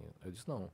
Ela disse, é, mas tem uma coisa, o dono ele não fica em nenhum curso, ele passa, não passa mais do que uma hora sentado, ele sai, vai lá, fuma, volta, só não ligue para isso não. Eu olhei para ela assim, disse, depois você guarda o cheque. Se ele não ficar, você não me dá. Não, não faça isso não, o senhor vai perder. Ela era uma neutra, né? disse, não, pode ficar. E essa história é verdadeira. Ele ficou três horas naquele curso. Depois começou a bater nas minhas costas. Bichão, nunca ninguém falou de mim, bichão. Bichão, vem cá, bichão, bichão. Já me levou para Ingolstadt uma vez, a gente fez um trabalho lá, que ele tem descendência alemã, né? Hum. Enfim, ele, depois de conhecer tudo, me chamava lá para um restaurante famoso que tem ali, né, que tem o nome de um corredor mundial, e me chamava lá para a gente né, comer o marreco lá e trazer pesado para dizer, e esse aqui, esse aqui, que, como é, é, vamos ajudar esse cara aqui. Enfim, o que aconteceu, o case que ele trouxe depois dele fazer nível 1, nível 2, né, ele trouxe um case muito interessante de uma filha de um amigo que não havia feito o conhecimento do, do, das inteligências naturais humanas, mas que a menina fazia parte do grupo distante. E ele percebeu isso pela história que o pai e a mãe já não sabiam o que fazer mais. O pai e a mãe contou a história para ele, ele me contou. Ela, quando tinha 12 anos, eles estavam hospedados no Otton Palace, no Rio de Janeiro, onde Mick Jagger, todo mundo se hospedava, os grandes. E muita grana, né? E ela foi, saiu, eu, eu já fui muitas vezes fazer seleção no Rio de Janeiro, então nós temos ali a Nossa Senhora Copacabana, e quando você vai adentrando, você vai entrando, você vai, as coisas vão ficando mais baratas, né? Uhum. O que, é que a menina pegou? Pegou aqueles negócios de hotel que tem para botar roupa suja, uhum. como o hotel tinha duas, três partes, levou dois daquele, porque ela achou a água muito cara. Ela é uma filha de minoridade, achou muito caro. Então ela foi lá para dentro comprar água mais barata, conseguiu comprar lá dentro, veio magrinha com aqueles dois sacos, a mãe dela achou que ela era louca. Porque nós temos dinheiro para pagar essa água. Sim. Não, mas isso é um absurdo. Ela é minimalista, ainda é do distante minimalista, porque o Bill Gates é do distante social. Albert Einstein do, do, do distante extremo, que existem variações. Né? Hermílio de Moraes, dono do Grupo Votorantim, tinha dois ternos, dois sapatos e era minimalista também, apesar de ser muito rico. Steve Jobs? Steve Jobs é um diferente, aí é para ah, fazer diferente. tudo diferente que não ah, seja igual tá. a ninguém. É diferente, é emocional, é outra coisa. Eu, né? eu, eu, achei que fosse por causa da questão da cor da camiseta, que ele usava sempre a mesma, sempre não, tipo ali, preto. Ali é para ser diferente. Ah. É diferente. Uma ah, coisa é. é eu ser minimalista, dois ternos ali para economizar. Uma coisa é eu querer ser diferente de todo mundo, ser exclusivo, único, né? Ah. Que aí nós estamos falando do Renato Russo, de Roberto Carlos, depois Que a gente vai chegar lá. Exatamente. E então, o caso foi o seguinte: passou esse, esse episódio, porque os pais estavam contando isso para esse empresário que é intimidador? Por quê? Porque nos 15 anos dela tinha marcado a festa de debutar com uma valsa com 15 militares, com não sei o quê, e a menina fugiu para casa da pessoa que é a secretária, que chamou de empregada, acho feio. Fugiu lá, uma casa lá num, num, num, bairro mais assim de pescadores na cidade de Porto, ali em Porto Belo, foi se esconder lá e acharam que ela era louca, queriam internar ela, fazer um trabalho psiquiátrico. Foi aí que o o empresário ali. Intimidador te... interviu, não, ela faz parte de um grupo assim, assim. Aí foi que eles fizeram Olha. o curso, ela fez e hoje ela é oceano, oceanográfica. Ah, é, oceanógrafa. Oceanógrafa. Ela é, trabalha com pesquisa e, internamente. E aí foi uma família mais que ficou feliz porque ela ia ser considerada como semi-autista, uma pessoa esquizoide, antissocial e que deveria tomar algumas medicações bravas, né? Para poder regular. Eu, como uma pessoa que acredito na alma, vocês acreditam na alma? Sim. Vocês acreditam na mente? Também. Também. Eu não acredito que uma, um comprimido químico converse com o nosso, nosso emocional, instintivo, converse com a nossa mente ou com a nossa alma e resolva, porque ali é uma questão de que o remédio pode ser um símbolo, um placebo, mas vai prejudicar outras coisas. Hum. Percebe, então? O placebo é muito forte. A, a Anice, ela sofre, sofria, não sofre mais de enxaqueca na época, e cefaleia, quando eu conheci, ela disse que era crônica. E o grupo dele também tem ou encefaleia ou dor de alguma coisa, vai ter alguma coisa disso ali, tal. E aí eu estava no, no sítio e eu tinha uma égua na época, eu criava um cavalo. E o veterinário teve lá e deu umas bagas desse tamanho aqui disse: ou o senhor dá isso aqui ou dá injeção. O senhor aplicaria injeção? Eu disse: aplico, me mostra como é que é. Aí eu aprendo rápido, ele me mostrou. Aí acabei dando injeção e os comprimidos deixei, mas eu ia jogar fora. E expliquei para ela que aquilo ali era injeção para não sentir dor, para o negócio coisa. Quando deu essa encefaleia, na época a gente não tinha nem. Hoje em dia a gente tem internet lá, não tinha uhum. nada, escuro, meia-noite, ai, ai, ai, ai. Eu tinha uma. Aquele negócio, não quero fazer comercial aqui, mas lembra aquela balinha tic-tac que era maior? Uhum. E eu, eu, aí eu disse que era o remédio da égua, dei um para ela, ela tomou com menos de quatro minutos o tic-tac que ela engoliu. Uhum. Ela não tinha mais encefaleia. Totalmente psicológico. A alta credibilização que tem, porque eu tinha até hora para vir encefaleia, né? É o efeito atrasado, que foi uma descoberta que eu fiz de, de vários grupos, mas no caso dele, quando ele tem alguma coisa, é que foi da semana passada de algo que ele não resolveu bem, mas aquilo vai vir posteriormente com efeito atrasado. Não acompanha a velocidade das suprarrenais. Porra. Que da hora. Porra. Meu, cara. É, assim, de um, de um bate-papo agora tá só ouvindo, né, cara? Porque, pô, é muito interessante. Né? Cara, é uma muito informação que eu não fazia ideia. cara. É. Não fazia ideia. Então, e aí nós temos o, o- grupo distante, que infelizmente nas famílias, né, nos locais, eh, são realmente são crianças e adultos que são, eh, de certa forma, eh, vilipendiados pela família, né, e julgados, inclusive. São, eu, tenho, eu tenho uma pessoa aí que é muito amiga, né, é química, e ele também é químico, mas ele é um autodidata na área de, de, de, de- processo remoto de programação e, e outra coisa, investimento. E ele passou um ano e meio sem sair de casa. O cabelo veio aqui, e ela disse assim, ela teve que ela sabia que é um distante, então ela teve que fazer um choque muito grande, dizer que ia embora e tudo mais para ele sair de casa. Meu, Porque para ele um ano e meio não foi nada fora de casa, dentro de casa. foi um paraíso. Paraíso. Caramba, cara. Exatamente. Então Nossa, aí é. você vê como é diferente. Aí o que é que a gente acha? Tá fora do eixo, tá fora dos padrões É, sociais, dos padrões estabelecidos de ser normal. Mas eu perguntaria para vocês e para o que é ser normal? Exato. Quem é que dita isso? Ser diferente não é, só, não é ser normal? Eu tenho que ser no padrão que você estabeleceu, como esse padrão de ser magro, de ser gordo. Isso aí foi padrões de modas que criaram e as pessoas entraram nessa, nesse modismo, nesse paradigma, nessa crença cristalizada. Agora, ficar magro sem aquela barriga é para fazer bem ao coração, para fazer bem a diminuir os índices, né? Que podem, no- é, que podem nos É questão de saúde, não de aparência, É, né? não de aparência, isso aí. De O vaidade, importante é viver bem com você mesmo. né? Show. Aí a gente finalizou o racional. É o racional finalizamos agora. Agora vamos pro emocional. O emocional pode ficar para outra Não, oportunidade, não, não. não, não, não, Que isso, né, cara? Eu Já- faço parte ele já desse tá, grupo, ele, né, ele tá cara? destruído pela ansiedade de É, bater pô, sobre. eu fui bem tranquilo, eu fui bem, ô, passe, pode, pode passar aí, ó, pô, dei a, Muito- Não, não, faz do dei a- Maurício, faz não. eu dei a vez pro ativo e Maurício. pro, pro racional, agora Ah, chegou a minha vez, né, tá cara, certo, Pô, é. meritocracia. Então, então vamos lá.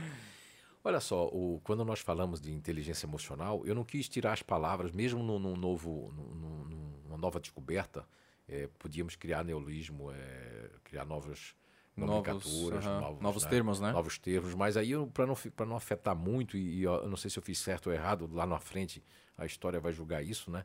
As pessoas vão julgar de alguma forma, ou mudarão. Eu sempre digo que daqui a 40, 50 anos eu não vou estar mais aqui, mas as pessoas vão descobrir coisas que eu não descobri também, Sim. coisas que vão evoluir. É, só- tu falou que a, essa descoberta, essa ferramenta está em constante evolução, Em né? constante Ela está aberta, né? Isso, ela exato. Não ela tá não, fechada. não está fechada. É. Então, por isso que não se trata de uma teoria, não Sim. se trata de um. Pega água. E o que acontece, André e Maurício, e todos que estão no- nos escutando, nos vendo, ah, que quando a gente tratou de colocar e deixar ainda a inteligência emocional, mesmo que há uma confusão, porque existe o Gardner, né, existe outros autores de inteligência emocional, eh, que não tem a ver muito, porque são aquelas inteligências espaciais, musical, a inteligência emocional, ela, ela de fato existe, mas nem todos nós temos essa inteligência emocional em primeiro plano, porque é um fato que todas as pessoas que fazem parte do campo, aí não seria só inteligência racional, seria BNI, Base Natural de Inteligência, né? E no caso, o campo, o filtro emocional, que proporciona em todas as pessoas que fazem parte do emocional, o que menos tem, o que eu vou dizer, é o grupo natural de inteligência diferente. Mas todos eles têm potencialidade numa descoberta que o italiano Giacomo, né, juntamente com sua equipe, fez e que, e que as pessoas quiseram usar para generalizar, que são dos neurônios espelhos. Todos nós produzimos neurônios espelhos, mas numa, numa densidade ou numa quantidade, quantizando isso, né? usando a palavra quântico, de quântico, de quantizar, é, de uma maneira mais assim, eu diria assim, é, orgânica, normal. Ou seja, imitar o pai, imitar a mãe. Quando a gente nasce, a gente nasce na água, sai da água. Depois a gente fica meio que carregado por todo mundo. Todo mundo nos carrega para lá e para cá. Depois a gente, igual o quadrúpede, nós começamos a andar feitos animais. Depois a gente começa a ficar bípede, de pé, e vai. Daqui a pouco a gente começa a observar e as coisas chamam a atenção, começa a ouvir. Estou falando das pessoas que não tem nenhum problema, né? Assim, né? sim, sim, de sim. ordem física e, e etc. E depois aí, o que acontece? Essa imitação, ela é uma coisa que faz parte. Até Agora, as primeiras palavras, né? nas primeiras palavras, Tu vai ouvir, falar as coisas Assim que é tu... como a língua, né? Que a pessoa, quando criança, pode preservar a língua, etc. Mas, agora, se nós potencializarmos o que depois da descoberta as pessoas começaram a dar palestra nos Estados Unidos, em vários países, nós vamos falar agora de do jeito que o Globo Hospital, na questão de uma visualização estética mais apurada do Maurício e todos que fazem parte do grupo do Maurício vão ter, a descoberta que eu fiz é que, principalmente, existe dois grupos ali que os neurônios espelhos são altamente potencializados, onde eu tenho a empatia inata, e aí o que as pessoas é, querem nos demonstrar, e muitas vezes eu tive duas pessoas que foram, uma do grupo do Maurício e outra do grupo futurista, que foram para um curso para aprender a ter empatia. Saíram de lá discutindo bravo porque aquilo ali não faz parte deles. Porque ele não vai rir falsamente, vai dizer: André, meu querido, seja bem-vindo. Se o negócio está doendo ali, ele machucou o pé, ele vai dar um grito: Ai, então, mas o que foi? Mas, cara, já bati meu pé ali. Uhum. Não é? Ele não vai engolir o grito. É, eu sou bem, bem transparente mesmo. eu não quero é? nem saber, eu falo mesmo. Percebe? Então, assim, a, a questão da, da, da, empatia, os emocionais têm mais empatia, mas a questão dos neurônios espelhos, que eu quero deixar também esse uma pesquisa ali do, dos grupos que principalmente o, o, grupo que eu sempre deixo por último, mas é o que eu vou começar hoje primeiro, tá? Porque é o que mais tem neurônios espelhos. Que é o diferente? Não, é ah. o disponível, ah, né? Disponível. É disponível, é o grupo que mais produz neurônios espelhos. Então, ele tem, ele tem o seguinte, ele com esses neurônios espelhos também existe uma habilidade inata, que é de tirar uma radiografia do emocional das pessoas. Mas também recebe muita cantada de homem, de mulher, de todo mundo. Por quê? Porque prestam atenção com os olhos, olham assim, como você está me olhando, né? E aí o homem e mulher vai dar cantada nele, que vai achar que está muito afim. Ah, como ele me olhou. Ai, meu Deus, Eduardo, vamos embora. então, assim, e, e esse neurônio de espelho faz com que eu tenha uma imitação inconsciente. Por exemplo, eu trabalhei com um diretor em Campinas, diretor comercial de um grande grupo de Blumenau, que fazia 80 mil polos dia. E nós viajávamos o Brasil todo. Mas o nosso, o, o, como ele morava em Campinas, né? Mora em Campinas até hoje, eu ia uhum. até Campinas para a gente viajar. E ele um pouco mais velho do que eu, né? E a gente viajava, só que ele tinha um cafanhaque assim, o um cabelo diferente do meu, na roupa também ele se vestia diferente, né? Eu me vestia sempre com uma camisa para fora da calça e usava na época um creme assim e tal, e a barba tudo bem cortadinho, aquele negócio todo. E aí ele viajava na janela no avião. Eu viajei sempre no corredor, porque são muitos anos pegando avião, então eu já tenho um plano ali para ir no banheiro, essa coisa toda uhum. e tal, uhum. tal. Depois de seis meses, não, menos. Depois foi quase, não, quase seis meses que eu estava trabalhando com ele. Um dia eu estava no Sheraton, no Rio de Janeiro, nós estávamos fazendo uma seleção lá. Meu Deus, eu, a mulher chegou para mim no saguão do hotel e disse assim: o, o senhor, sua porta eu já ajeitei. Eu digo: Não, mas eu acabei de chegar, vou fazer check-in. Não, o senhor não esteja brincando comigo? O senhor falou comigo ali? Meu Deus, quando esse homem desceu ali, que a gente se encontrou, parecia que eu estou vendo uma cópia minha, imitação inconsciente. Já vi uma RH que começou a, a, almoçar comigo numa determinada empresa, nunca tomou de suco de limão sem açúcar. Ela, depois de alguns dias comigo, estava tomando suco de limão sem açúcar. Ou seja, um neurônio espelho de imitar coisas boas ou pessoas que eu admiro. Mas isso aí, cara, olha só o link que eu fiz agora. Lembra que eu falei ali do. Quando eu vejo um negócio na, na TV falando, ah, você tem que ler 12 livros por ano e tal. É esse espelho, entendeu? Que, cara, ah, eu posso ler, o, eu quero ler, porque, tipo, geralmente a pessoa que está falando isso é uma autoridade, né, no, em algum assunto Mas assim. posso dar um, um, aqui uma consultoria de graça. Aqui, um coach para você oh. agora, sem cobrar, vou cobrar dois mil nesse Isso só acontece quando eu criei uma admiração pela pessoa, porque é. se eu estiver escutando alguém ou assistindo e eu não queria aquela, eu não queria aquela admiração, Total. porque o, o, embora o André na família, ou no, no pessoal ele ajude muita gente no sentido de, de, de, se preocupar com as pessoas, mas ele admira aquelas pessoas fortes, as pessoas que realmente saem na ponta e aí sim elas influenciam você. Exato. Mas o que eu estou falando agora se chama imitação inconsciente. Uhum. É aquela que você começa a conviver comigo e começa a tomar suco de limão. Sim. E o sotaque também. O sotaque eu também. Eu pego, meu, vou para São Paulo, fico. Neurônios espelhos. Cara, eu fico um dia, assim, dois dias, eu já tô hum. falando igual paulista. Mas não existe só o, o, o, o camaleão que é você, no, o que é o disponível dentro do, do, emocional. Existe o camaleão também no emocional, que é o Eduardo, que é da fusão. Uhum. Existe outro camaleão no racional, que é a Joyce. Existe outro camaleão lá no, futuro, no, nos ativos, que é o futurista ativo. Existe outro camaleão, que é o futurista racional de, de se adaptar, que é da adaptabilidade, do molde uhum. e da fusão. Então, isso tem que estudar, tem que chegar num nível que é específico para isso, para que a pessoa saiba por que eu sou assim, por que eu faço isso. No momento que eu eh, conheço as minhas habilidades, minhas inabilidades, sei que eu tenho que me policiar nas minhas inabilidades, eu começo a ser muito mais competente no que eu faço e aprendo rápido aquilo que eu nasci para fazer. Agora, imaginem vocês eu fazer algo que é contra a minha natureza. A Joyce e o Eduardo, a partir de hoje, faz de conta, não faz de conta. Vão trabalhar com o Maurício lá, que é pressão toda hora, e tem que cobrar. E o Maurício vai dizer assim: Joyce, Eduardo, já ligou para aquela cliente lá, aquela chata que não quer pagar, senão a folha de pagamento vai sair. Você faz de conta. E aí a Joyce vai ligar, vou imitar a Joyce ligando. Vamos supor que a Joyce tem 20 anos, lá no começo da carreira. Tá. Ainda hoje ela podia fazer isso, mas ela Pode. naquela época. Tu, tu, tu, tu, tu.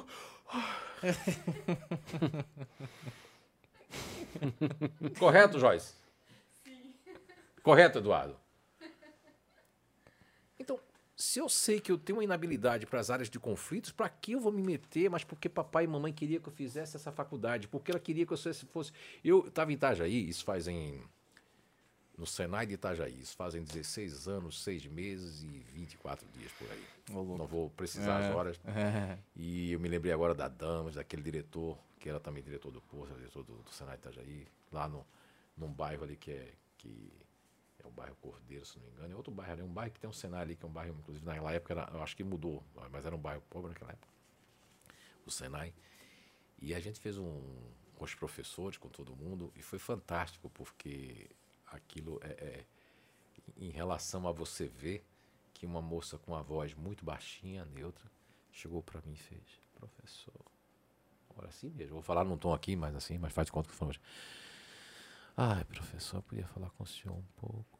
Eu digo, sim, sim, sim, pode falar. Meu Deus, aquele grupo que o senhor falou, eu faço parte, professor. Meu Deus, professor, que coisa boa. Eu digo, é, que bom. É, mas é bom e é ruim. Eu digo, como assim é bom e é ruim?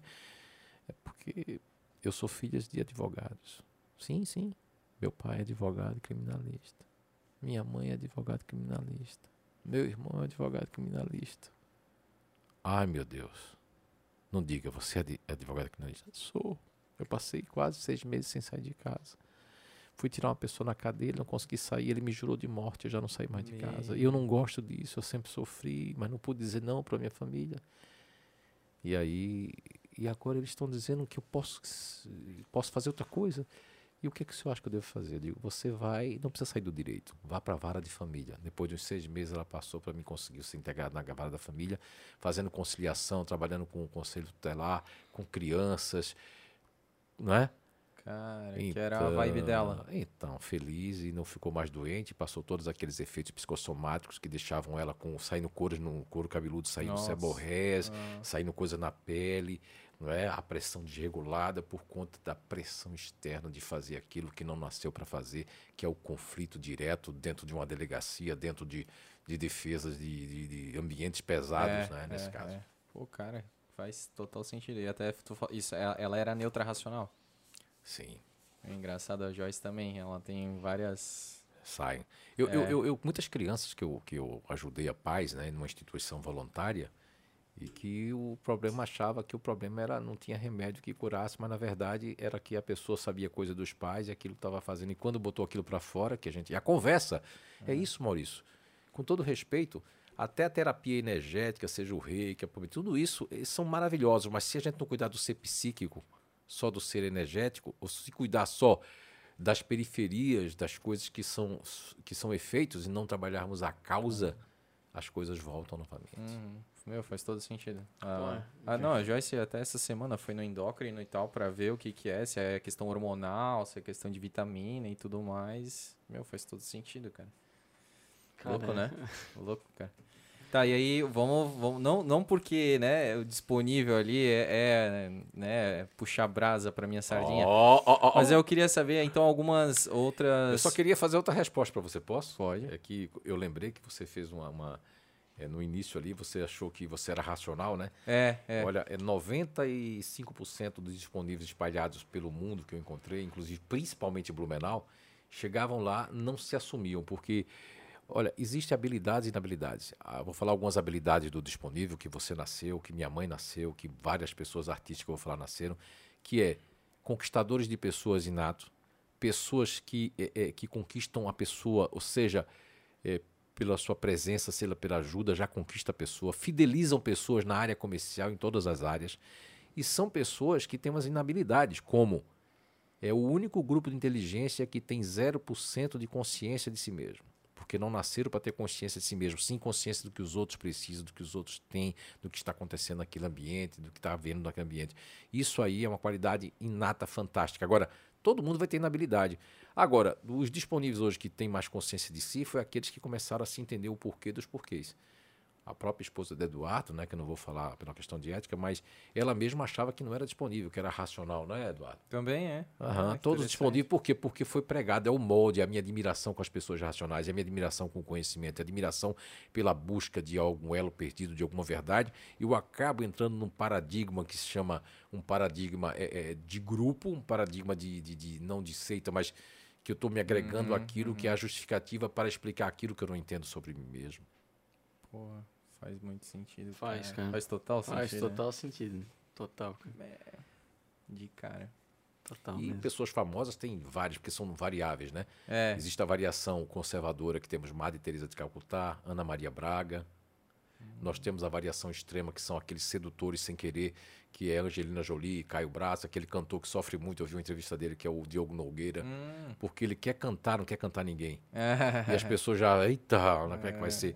É. Tem Angelina Jolie que sofre muito com isso, né? Ela tem um olhar assim. Isso, e tem aqueles que são uma versão extrema também, que não só seduz, mas como tem um lado intimidador. Porque vocês têm um ego de apoio. Por exemplo, o, o André, ele tem dois egos de apoio. Isso é nível 2. Uhum. Vou falar de um deles, que ele tem. O André é um cara mais bonzão, tudo mais, mas se você mexer com a pessoa que ele está protegendo ou mexer com a coisa que ele está certo, ele vai pro lado intimidador e enfrenta qualquer leão. Já aconteceu várias vezes na minha vida, cara. Já eu, já, Quem já, me conhece já, sabe que já aconteceu. Mas cara. isso você tem que entender por que acontece isso comigo. De onde vem isso que eu não sou assim, mas vem. Então, isso é o que é o papel do Instituto de Evolução Humana, trazer essa descoberta que se chama inteligências naturais humanas, inato, para que as pessoas sejam agentes conscientes da sua transformação para que eu possa viver melhor comigo mesmo, comigo mesma, mas viver melhor também com aqueles que me cercam, seja na vida pessoal, de relacionamento ou na vida profissional, fazendo com que as equipes possam produzir mais, ter menos conflitos, menos picuinha e as pessoas não julgar quem quer que seja, respeitando o ponto de vista alheio, respeitando a leitura que as pessoas fazem da vida e das coisas de um modo geral, né? Cara, Porra, sensacional, cara. Eita, derramei. Não, oh, isso aí é bem tranquilo, tá, Fernando? Isso aí é, já derrubaram poxa. cerveja, eu na é. outra já derrubei água mas aí. pra ele não é tranquilo não, tá? é. tá? É, mas uma vez foi ele que derrubou, eu né? Eu derrubei, eu derrubei. É como é que faz quando é, o próprio... É, eu me senti a, incomodado. A culpa não foi dele, mas ah, ele vai se incomodar. Verdade, ele botou a culpa no óculos. Ah, ele falou, ai, por causa do meu óculos. A culpa não é dele. Eu cheguei, eu tava vendo por baixo aqui, ó. Ah, não, essa foi boa. E ele foi o primeiro que aconteceu isso, e aí rec recentemente eu derrubei um copo de água aqui na mesa, mas para ele foi uma maravilha, ah, né? Porque daí não, ele já não, não, foi o único, não, né? Não, não, não sou exclusivo na é... cagada, né? Perdeu a exclusividade. Né? Mas eu vou dizer para vocês que tem uma coisa que tá me incomodando desde o início da gravação, é. de verdade. É. E é um detalhe visual. A gente vai presentear ele com esse vaso da CRC aqui, ah, né? É, um presente, legal, né? olha, e eu gosto de cacto, adivinhou? Opa, é, uma das minhas legal. plantas preferidas Só que se vocês olharem, tem mais pedrinha na frente do que atrás. Eu tô incomodado ah, com isso. nem tinha visto eu isso. Eu vou mexer nisso aqui ainda, eu olhei, pra, eu olhei pra ele, já gostei, porque eles gostam é. de cactos, ó. Ó, eu já vou mexer aqui. Porque eu olhei pro uísque, né? Eu vi aqui tudo ali, será que é. vão oferecer uísque, mas eu não tô bebendo, né? não, se fosse, se tivesse, a gente já oferecia, cara. Não tá aí só... A gente tá esperando, na verdade, um convidado que vai pedir, né, cara? Porque agora tá, tá só de cenário aí, né? Esse é um bar, está disponível para todos, né? Ô, Fernando, e aí depois então do disponível? E aí no disponível nós temos ah. essas pessoas todas, né? Nós temos ali o, o padre Fábio de Mello, que sofre ah. muitos assédios, né? E porque é uma pessoa que está ali para cantar, para pregar, mas é como ele exala a sensualidade, Sim. ele exala essa questão de, de, chamar a atenção, né? Sim. Eu tenho uma certa feita, eu estava na Europa, eu acredito que eu estava na Holanda, eu estava na cidade de Rotterdam. Uhum e mostrei para um dos meus clientes. Depois aconteceu também em Paris, quando eu mostrei para Nice, uma lá em Roterdã foi um cara sem braço, ele tinha só, não tinha o, antebraço. O antebraço. E mesmo assim ninguém notava, porque ele chamava atenção. E depois eu mostrei para Nice em Paris uma moça sem o antebraço e o outro antebraço, ninguém via, porque ela mesmo assim chamava atenção e alguém casaria com ela com certeza. Então existe essa questão de que eles são é um tanto assim, mulheres têm ciúme de mulheres que são assim, do disponível que exala isso. E uhum. homens não querem andar com esses homens porque parece que vão tomar as suas mulheres. É, é difícil oh. ter amigos homens, no seu caso, e mulheres disponíveis ter amigos mulheres, quando eles realmente eles passam isso, mas são inocentes em relação a isso. Sim, nem querem isso. Não é né? intencional, né? Não é. É natural, né? Por isso que a é inteligência é natural. é natural, né? Mas agora eu quero também fazer um relato, porque eu fiz esse curso né, do, do nível 1 ali, para conhecer qual era o meu grupo de, de, de inteligência, meu grupo natural ali. E aí, cara, acho que isso já faz uns 3, 4 anos. E aí, né, o, o Fernando, a gente não se conhece pessoalmente, né? Só acho que foi lá uma vez, é. né, de todos os encontros, chega no final ali, né? Você você coloca, você faz a, finalização e tudo mais. E aí a gente nunca se falou, né? E aí a gente, pô, conversando, eu e o Maurício, pô, temos que trazer um, um tema super interessante, bacana, de certa forma até desconhecido aqui, né? Entre, né, entre nós aqui, o público que, que, que consome o Blumencast. E aí eu lembrei do, né, do, do Inato.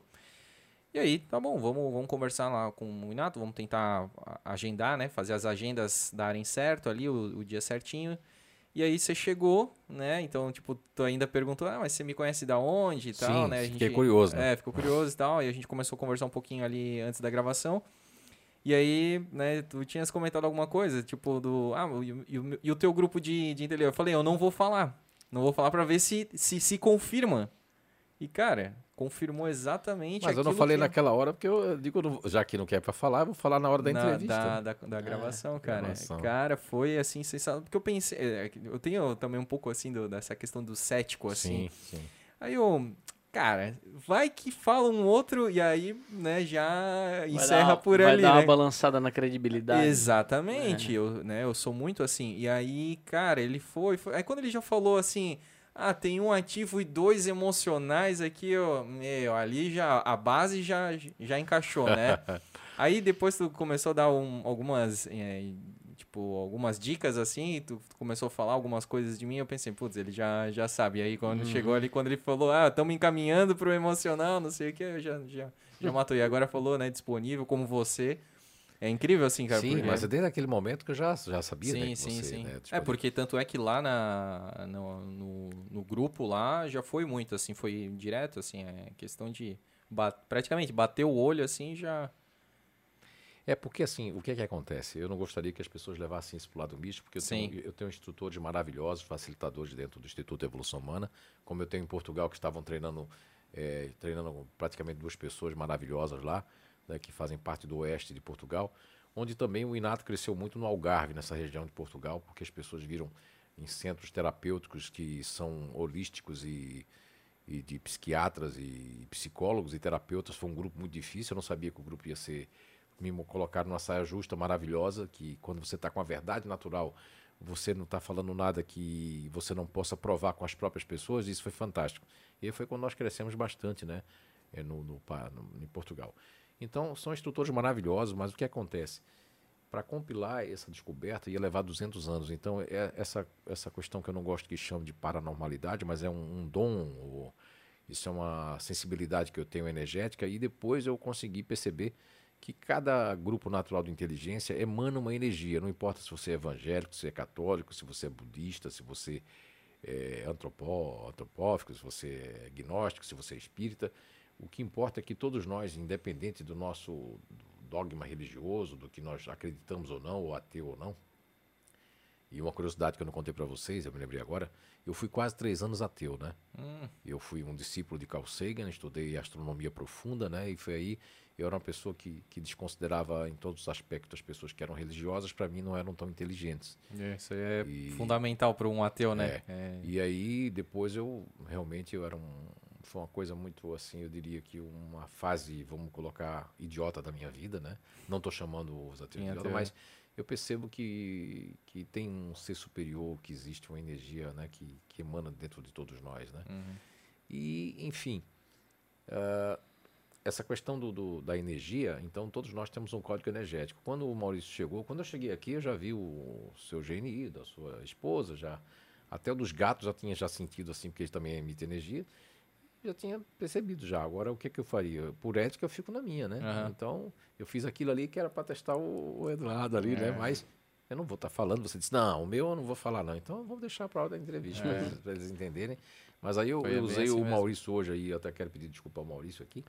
Não, não, é cobaia, cara. Tá tudo porque, certo. como eu não conheço o Maurício, e ele É. faz parte de uma inteligência que eu gosto muito de chamar a atenção, todas elas, né? Todas elas são importantes, tanto a inteligência Só botar o microfone mais. a inteligência ativa, racional e emocional, mas a ativa é- não é que seja desprezada, é desconhecida pelas pessoas e passa despercebida uma inteligência fantástica, que é da atitude, e as pessoas não dão valor. Ou as pessoas são emocionais ou são racionais, ou é cérebro ou coração, mas esquecem de que existem as suprarrenais. A... Olha, Sócrates já falava há 400 anos antes de Cristo, homem cabeça, homem peito e homem ventre. Veio o discípulo Platão, eu tive na Grécia, tive na, na, na biblioteca pública grega de Atenas, na Grécia, fazendo as minhas pesquisas, e eu percebi que, que lá nas entrelinhas também tem que o Platão denominou da questão da, da alma do ser, não é? do ser que tinha que ter uma, uma temperança, estava assim o homem que ele considerou um trabalho que ele fez para os políticos da época, aqui estariam os governantes, aqui estariam os sentinelas e aqui estariam os trabalhadores, os operários, que é o homem cabeça, peito e ventre de Sócrates. Agora, se você perceber isso, fizer um link com o Dr. Paul MacLean, que descreveu e respeitado pela ciência o que chamou de cérebro trino ou triuno, que são as camadas cerebrais de desenvolvimento da humanidade, do ser humano. né? Então, nomeou ali o cérebro trino, que é o primeiro cérebro, que é o cérebro reptiliano, de atividade e proatividade, que está ligada a, a- a- Instinto, né? é, que é instintivo, por isso que ele tem as intuição dele instintiva. Quando ele não segue, ele se dá mal, porque aquilo é instintivo. Uhum. Não é isso, Maurício? É, isso mesmo. E você já é a questão do feeling. Essa pessoa não está bem. Tem alguma coisa errada aqui. Não é? Percebe? Sim. Então todos nós vamos ter eh, questões ainda são ancestrais que continuam dentro do nosso organismo. Você vê que hoje os estudos, né, que já comprovam essa questão do, do- das camadas cerebrais depois Sim. do Dr. Paul MacLean. Então não é esse cérebro reptiliano da internet que os reptilianos tomaram conta do Sim, mundo, sim, isso não tem nada a aham, ver. aham. Isso faz parte do nosso, da nossa evolução humana. E depois nós temos o segundo cérebro, que é um cérebro que nós chamamos de mamífero, que ele chamou de, de, de límbico. E o cérebro límbico é aquele ligação do qual você tem mais força. Que é eu marco e vou, fico preocupado se não vou faltar. E eu tenho uma ligação com, com as pessoas, com as coisas que eu estou fazendo, na verdade. É isso aí. E depois tem o neocórtex cerebral, que é a parte mais nova do cérebro, é aquela parte de, de ampliação, de criatividade, de, de, de busca da fantasia do novo, do que tem ali debaixo, que são os nômades, que no, no, no CRUDS lá, no C-R-O-O-S-D, os CRUDS, vem ali aquela questão de, de, de o que é que tem depois daquela montanha, os nô- nômades que já saíram em busca de algo que, que eu queria ver mais, que é o mito da caverna de Platão. Então, por esses, essas nuances que eu estou aqui comentando, então nós vamos ter ali essa questão energética. Então, a primeira coisa que, que nós percebemos é que todo mundo tem um código energético, assim como tem os protocolos da, dos programas de softwares, né, da- das compilações, das variáveis, que tem que conversar, Sim. que a gente sabe que o Windows for Apple, né, for Mac e tal, aquilo ali, porque tem que ter uma conversa. É, tem que convergir, né? Então, então a energia também dentro de nós tem que convergir. Então a, a proposta da, da descoberta é que, que nós possamos nos conhecer de verdade, sem utopias, mas também essa pressa brasileira ocidental aqui, principalmente na América, é diferente, porque tem essa questão que os Estados Unidos influencia muito a América como um todo, menos a Argentina, porque ela é um, como Paris, como a França, faz parte do grupo diferente que é um emocional que eu vou começar a falar agora. Veja bem, na composição que você teve lá no nível 1, você viu que o primeiro campo é emocional, mas você tem um ativo que joga esse emocional para fora. Uhum. Não só na questão welcome, mas na questão de eu tenho que me sentir útil o tempo todo no lugar profissional, no lugar onde eu estou, eu tenho que eu tenho que me sentir útil e tenho que me sentir de fazer a diferença naqueles locais. Agora, quando a gente vai tratar de uma inteligência que é o emocional para dentro, o campo que eu estou falando do ativo, na lei da física que eu estudei, eu estudei a energia do campo que dá essa propulsão, no caso dele que tem ativo em primeiro plano, é uma corrente centrífuga, ou força centrífuga, que é aquela quando a gente faz Pra uma fora. curva com isso para Ah, fora Ela joga pra fora. para fora. Enquanto na lei da física, existe uma corrente, uma força que foi nominada de força centrípeta, que corre para dentro do eixo. Então, um emocional em cima de uma plataforma, como se fosse o ativo é uma mola gigante que joga o seu emocional para fora. E no caso do diferente, na composição cognitiva dos campos mentais subjetivos, vai pegar esse tem um emocional em primeiro plano, mas em segundo plano já muda tudo, já muda toda a constituição cognitiva. Vai ter um racional, um campo racional que faz com que esse emocional vá para dentro do eixo. Então eu tenho um emocional para dentro de mim. Aí você pergunta, como é que vai, José? Pergunta para mim. Como é que vai, José? Olha, para morrer, ainda bem que você esteve aqui, viu? Pô, já é mais, mais down, assim. Não, porque eu tô sofrendo. Você sabe que tô com aquele espinho de, no pé, aquele calo e, e a vida não é boa. É essa tipo ó vida, ó céus, assim? É, ó céus, ó vida. Tem, tem três variáveis. Tem a variação que é o patinho feio, que é essa que eu estou fazendo agora, que a gente tem alguém na família que é assim.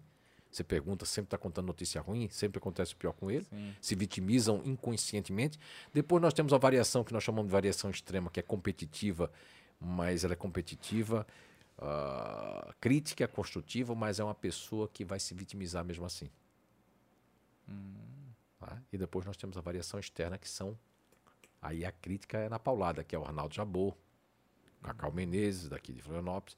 Nós temos variação extremas competitivas, que é Fausto Silva, Faustão, que é. da- Ô, louco, meu paulado, mas falando daquele programa antigo lá atrás, lembra assim? Do Perdido na Noite, da É, época do Perdido é. na Noite. Sim, sim. não é? E depois nós vamos ter eh, a variação. Nessas três variações, nós vamos ter outras pessoas famosas, como aqueles que do Patinho Feio, que é Aleijadinho. Ah, é. Sabe o nome de Aleijadinho? Ninguém sabe. Porque ele gostava de ser chamado de Aleijadinho. Putz. O próprio Santos Dumont se sentindo culpado. Tinha os irmãos lá, os O irmãos Wa- White? Whites, mas É. ele, culpado da Segunda Guerra dos Aviões. Sim, se matou. Isso. E, e tem uma coisa, característica fantástica nas pessoas diferentes, que é o que são as pessoas melhores críticos de arte, de cinema, de jornalismo do planeta Terra. São os melhores estilistas de fazer o diferencial. Uma vez eu dei o curso para arquitetos, tanto em Balneário Camboriú, pela, não vou falar o nome da empresa aqui para não fazer Sim. comercial.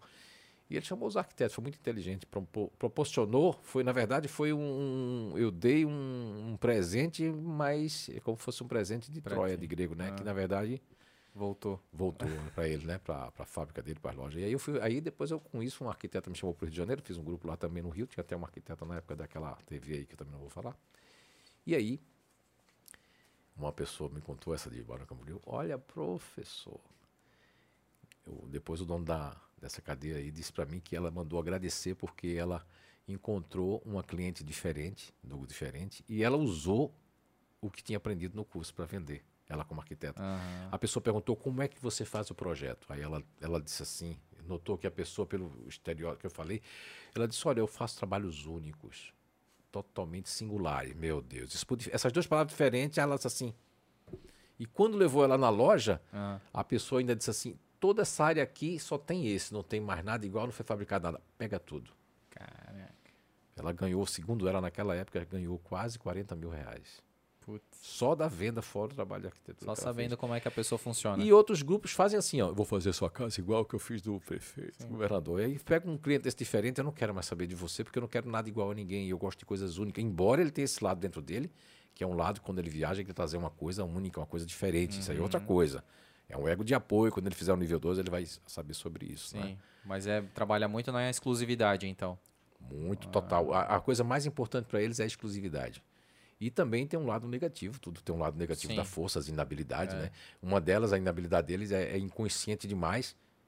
Assim como o disponível tem consciência de si, eles têm inconsciência que eles são autossabotagem, pode ter uma autossabotagem. Hum. Eles podem, por exemplo, deixar de fazer uma coisa para ser cobrado e não terminar aquilo, e aquilo se vitimizar, assim, sabe? Uhum. Mas isso é inconsciente. Sim, sim. Acontece. Mas são pessoas fantásticas no termo crítico, tudo. Agora, lógico, se vitimizam sem perceber.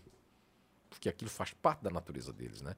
Inclusive, teve uma psicóloga muito interessante, agora ela se mudou, está em Itajaí, não vou dizer o nome dela por uma questão de ética, ela disse assim, olha, ela comprovou dentro de, de, de fóruns que nós tivemos e tudo, que ela foi diagnosticada, porque o psicólogo tem que ir outro psicólogo, como uma, uma eh, ela tinha uma depressão cíclica, que vinha de 3 em 3 anos, porque como eles são melancólicos por natureza e gostam de músicas mais assim, você vê que algumas pessoas famosas, como já falei de alguns, né, Van Gogh, Salvador Dali, mas vamos ter também Roberto Carlos, Também fazendo é músicas românticas. Veja assim, ó. diferente. Eu vou subir uma montanha bem alta. Eu vou subir, quer dizer, não é? O, Bem Calha, o, já tinha uma confusão lá, o Calhambeque Bibi e tal. Aham. Mas as letras são românticas e tem uma mesma cadência, aquela cadência de, de coisa mais assim, mais. Mais emocionante. E né? isso, o Renato Russo, quando meus alunos assistiram o filme, o professor já tinha falado lá na sala dele, Renato Russo, músicas com letras críticas. Ele se chamava de Trovador Solitário? Trovador solitário, inclusive sempre tinha a crítica ali dentro de si, né? Uhum. Se sentia diferente de tudo e de todo mundo. O Steve Jobs, mesmo pois é. em crise, oferecido por Bill Gates todo aquele dinheiro, tudo, mas ele não queria fazer nada igual, tudo diferente, ele fez tudo diferente, Uhum. que não fosse um sistema operacional que todo mundo tivesse acesso, mas que tinha que ter um- uma coisa exclusiva. Sim, a Aí chamam do de, design. chamam essas pessoas de o homem fora do seu tempo, né? Parece que frente é, do seu Sim, tempo. o próprio né? Nikola Tesla também faz parte do grupo diferente. Morreu, inclusive, se vitimizando, aquela que ele queria fazer uma coisa diferente, ele não queria ser igual a Thomas Edison, ele queria ter os geradores, todas as questões que do Niagara, toda aquela coisa, e via também fazer espectrômetros, coisas para ver extraterrestre, para sentir, para pegar energia. Então, estava além do seu tempo também. São pessoas que podem estar, independente do grupo natural de inteligência, vai depender muito da pessoa também. Porque existem pessoas do grupo de inteligência, por isso que temos analisar as variáveis, que isso aí é um aprofundamento, Do, já nível grupos. 3, por aí, 4. E depois desse, Fernando, qual que tem depois do... E depois do disponível diferente, É. nós vamos ter o grupo natural de inteligência, que é neutro emocional. Olhou É? pro Eduardo, chegou nele. É, o neutro emocional é, é muito curioso que eles vão parecer um pouco com o disponível e um pouco com o diferente. Mas o neutro emocional ele vem primeiro do que o disponível, do que o diferente na escala da evolução psíquica da Terra, em termos de psique, né? Sim. O neutro, o neutro ele veio para procriar e esconder os animais e os escravos. E até hoje os neutros emocionais continuam fazendo isso. Você pergunta assim para Eduardo: Eduardo, o André falou mal de mim? Ele vai fazer: não sei de nada, não vi nada Ele não quer conflito. não quer conflito. Então são pessoas que, como habilidades principais, a principal habilidade são conciliadores inatos. São pessoas que trazem a paz e a tranquilidade. Nós temos várias pessoas na, na, na história, como Mahatma Gandhi, não é? que, que fez a paz. Nelson Mandela? Nelson Mandela, ele é um, um- um neutro emocional externo também. Mas aí já é diferente do Eduardo, um pouco é diferente do Eduardo. E nós temos muitas pessoas na história, né? A própria biografia do Jesus Cristo Nazaré, eu vi que é um neutro, mas é um neutro mais racional, diferente do neutro emocional. Aí nós temos várias pessoas, como no, meio daquele do espiritismo, né? O Chico Xavier, né? Então vamos ter, vamos ter eh, vários artistas aí, vamos ter o Lima Duarte, que faz um papel assim, mas é um, um neutro, né? Também. Nós vamos ter muitos outros cantores, cantoras que, que fazem parte do neutro emocional. Dá pra dizer, Fernando, que é, esse tipo de, de, de grupo é aquele cara que tu não consegue tirar ele do, do eixo, assim? Tira, os, o da intimidade tira. Você tira ele do eixo, mas você não percebe que ele saiu do eixo. Eu, eu tive contato, a minha primeira relacionamento era uma neutra emocional, né? Era, não, ela é do neutra emocional, né? Rosália, uma pessoa maravilhosa. E ela podia estar com a dor, o Eduardo está com a dor, ou está sentindo mal, ninguém vai saber. Ou ele vem a óbito ali, ou ele vai ser socorrido, mas também pode sair dali e ou a dor ir embora. sofre mas- sozinho, sofre calado. É, porque é uma questão de conflito, ninguém deu essa liberdade, então eu fico quieto. Meu, cara. Eu, eu instituí tanto em grandes empresas como em empresas, que é um processo quando você faz o conhecendo a todos numa empresa, que é um mapa, e aí eu digo quais são os grupos numa reunião que você deveria deixar falar primeiro. E geralmente ninguém deixa, o neutro não fala porque não quer conflito e ninguém pergunta para ele. Se perguntasse primeiro, antes de perguntar, oi Eduardo, qual é a tua opinião? Ô Jorge, qual é a tua opinião? Ele, ele ia descrever tudo que está acontecendo ali. Que não descreve, mas você pergunta ao cara que fala muito, aquele que, que, que se é, apresenta é, melhor, é. mas não tem, é, é, com todo respeito, não tem o conhecimento total do que ele observa De no dia a dia. observação. Faz todo sentido, né? Porra. Ô, a gente tem umas perguntas aqui pra ler, né? Ah, pois é, mas aí a gente ainda tá no. Tá, calma aí. tá. Eu acho que eu, falta mais um, né, Fernando? E aí depois do, nós temos o neutro emocional, né? Que nós falamos umas pitadinhas aqui. Tudo isso aqui, olha, é só pouquinho, É, pouquinho, pouquinho. né? Claro. E depois do neutro emocional, nós temos aquele que é o segundo psique do mundo, né? Do planeta Terra, que é o continuador emocional. Que tem muito forte a cidade de Blumenau. O continuador emocional, todos nós temos um na família. E você É. depois vocês vão lembrar, vocês estão agora assistindo, vocês estão escutando. Eu vou falar de um irmão meu, que eu não vou citar o nome. Ele é uma pessoa, como todos os continuadores emocionais, que acumulam coisas dentro de casa, vão guardando coisas, com um rancho cheio de coisas. E quando essas pessoas entram em desequilíbrio, eu, eu- não posso dizer que 90% dos acumuladores que assistiram Discovery, aquele canal, Sim. tinham tido perdas familiares ou perdas de alguma forma e começaram a perder a noção. Mas se você contestar um continuador emocional que guarda razoavelmente as coisas, você pode fazer com que ele sofra, pode ter um infarto, que eu já vi casos assim, pode ter problema de se tiver problema no coração, pode ficar muito triste também vinha a falecer. Por quê? Porque nós temos que respeitar que o continuador emocional, ele guarda coisas e ele cria um laço com aquilo de precisar, de segurança e etc, e etc. Não se tira um objeto que para ele, inclusive, tem um sentido simbólico de segurança. Vou contar uma história muito rápida aqui de um continuador emocional que foi uma futurista, uma pessoa que faz parte do grupo natural de inteligência futurista ativo, havia feito vários níveis no INAT, chegou até nível 3, se eu não me engano, e ela deu um testemunho lá, um depoimento fantástico, que a irmã dela, uma otimista, não tinha feito o curso, e aqui em Blumenau, eh, nós temos aquilo de que algumas famílias juntam dinheiro para que o pai conheça a cidade de origem que veio da- do, do sobrenome, né? E fizeram isso, ele não queria de jeito nenhum, ele tinha um apego coisa. E quando ele foi, a filha otimista disse: Vou mudar tudo, vou pintar casa, vai ser novidade. O pai vai gostar muito. Ai, ai, ai. Oh, my father, my liba. Aí a futurista só passando por cima do meu cadáver, a Geni futurista. Você vai matar o nosso pai. Não, deixa de tuas coisas, esse conhecimento aí, não sei o quê. Quando o pai chegou, não, eh, não deixou fazer. Quando o pai chega no portão, que a otimista corre lá e diz: Pai, eu ia fazer isso, eu ia pintar, ele já botou a mão no coração. O quê? O quê? O quê? O quê? Porque ele queria tudo do mesmo jeito. Tudo do mesmo jeito, cara. Sempre. Imã. Né? Sempre. Aham, aham, aham. Então, nós que não somos assim, as pessoas que não são assim começam a julgar, que é isso, juntar lista de cara.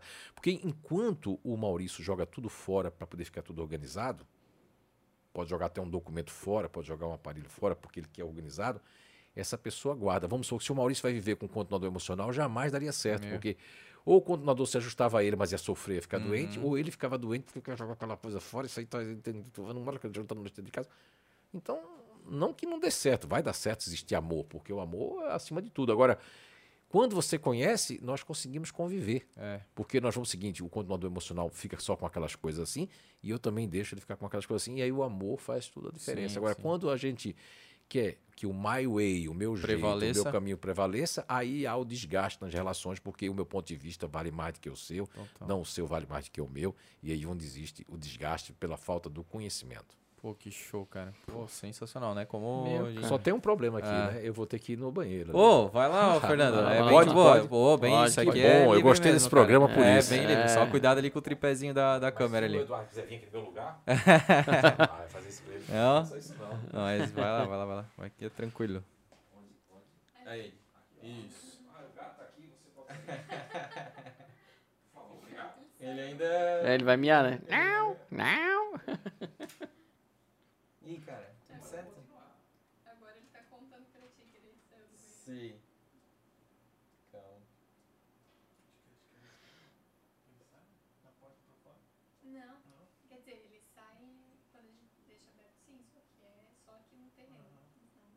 Não, É, aham. só pra dar uma voltinha ali, É né? que depende do dia, tipo, tem, tem dias que eles ficam dormindo o dia- a tarde toda, assim, daí agora é o horário que eles acordam, assim, sabe? Tem dias que eles ficam muito lá fora, que a gente deixa, tipo, a porta aberta, assim, aí eles ficam lá brincando, daí chega de noite eles já estão cansados, assim, eles ficam mais tranquilos, mas olha, eles vão, voltam, vão, voltam, Hoje eles estão bem agitados. estão bem agitados. Uhum. Pronto, deitou. Meu, três horas.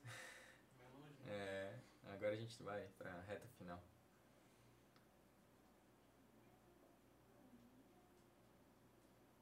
A gente faz a- as perguntas, né? A gente pede pra responder bem sucintamente. Quantas perguntas são? Umas seis, né? Do mesmo É, mas dá pra juntar duas em uma. É.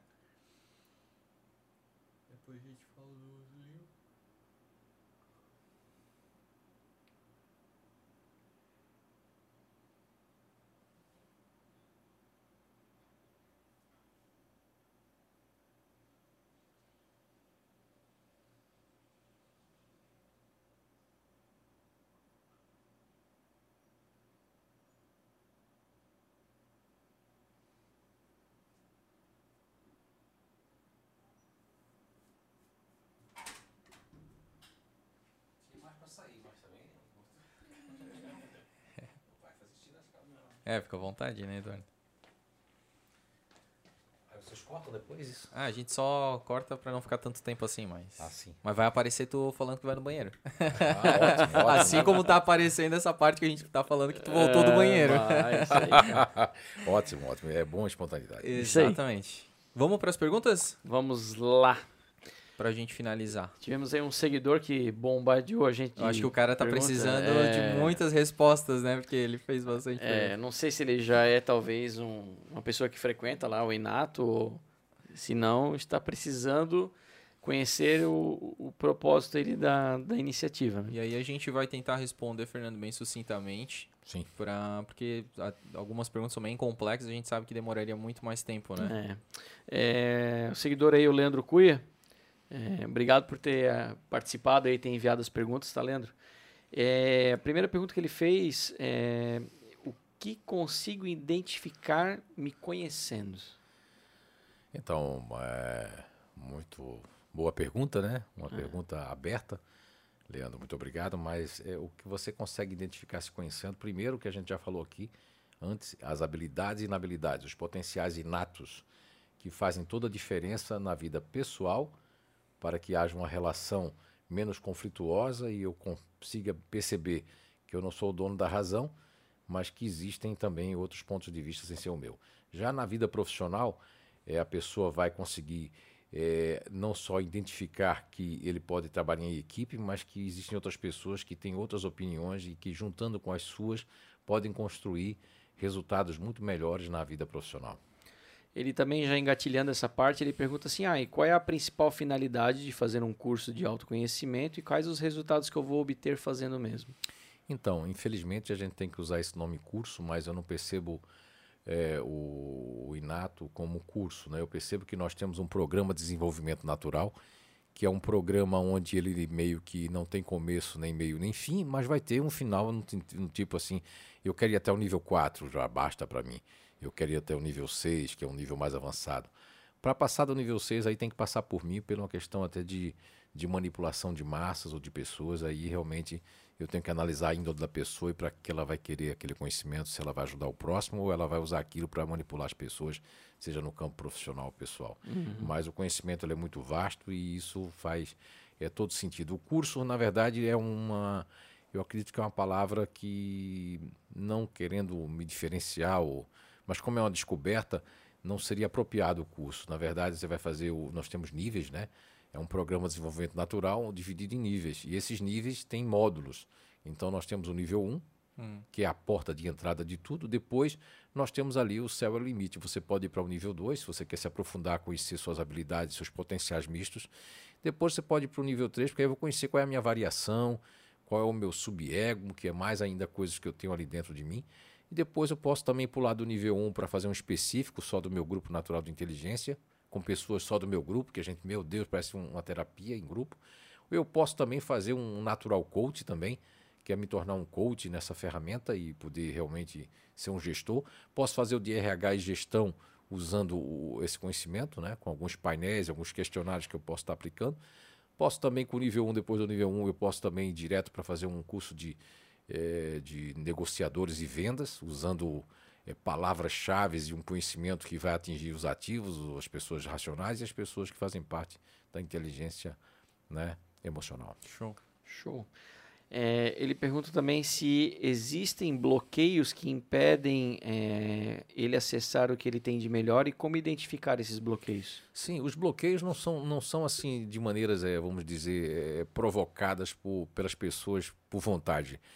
Eh, a maioria dos bloqueios já temos já dentro do clã familiar, pelo papai e pela mamãe, por o seu amor por nós, pela sua cultura, pelo seu paradigma, querendo o melhor para nós. O pai e a mãe, de certa forma, nos indica, como aquela história que eu contei aqui no podcast, no início, né, e através aqui do YouTube, que é a história daquela jovem advogada de Itajaí, que foi ser criminalista para agradar seus pais, seguindo a orientação sistemática da sua casa, das profissões, onde ela era infeliz, estava ficando muito doente, ficou dentro de casa presa com medo.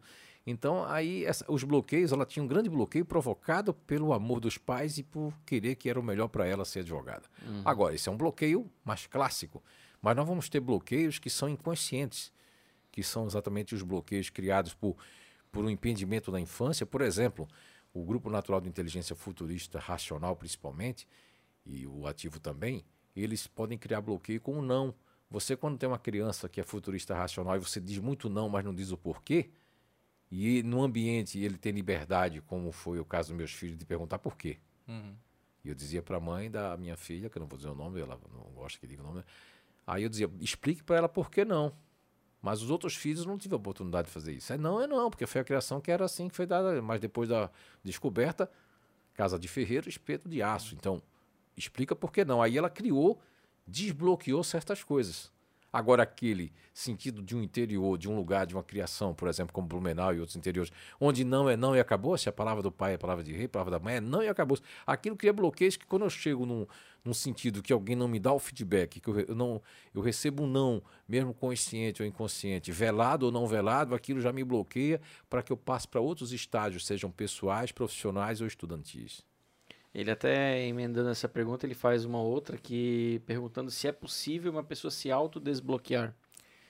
É, eu acredito que tudo é possível. Nós não vamos colocar aqui que, que, que, que a descoberta inato, essa ferramenta, é a salvadora da pátria. E é. Agora, existem pessoas que dentro de uma força de, e determinados grupos, como o intimidador, que pode deixar vários, várias coisas e a pessoa se surpreender, como outros grupos que são mais resilientes, porque você fala em resiliência, ah, eu sou, eu sou uma pessoa que hum, saiu do. Não, ele, o grupo disponível, seria o mais forte nisso aí. Mas por causa da fé. A fé está ligada a um ego de apoio. Quanto mais eu conheço, vou saber porque eu tenho fé, porque eu, eu tenho disposição para enfrentar as coisas. Mas quem gosta mais de enfrentar problema, nasceu para enfrentar problema, é o grupo intimidador.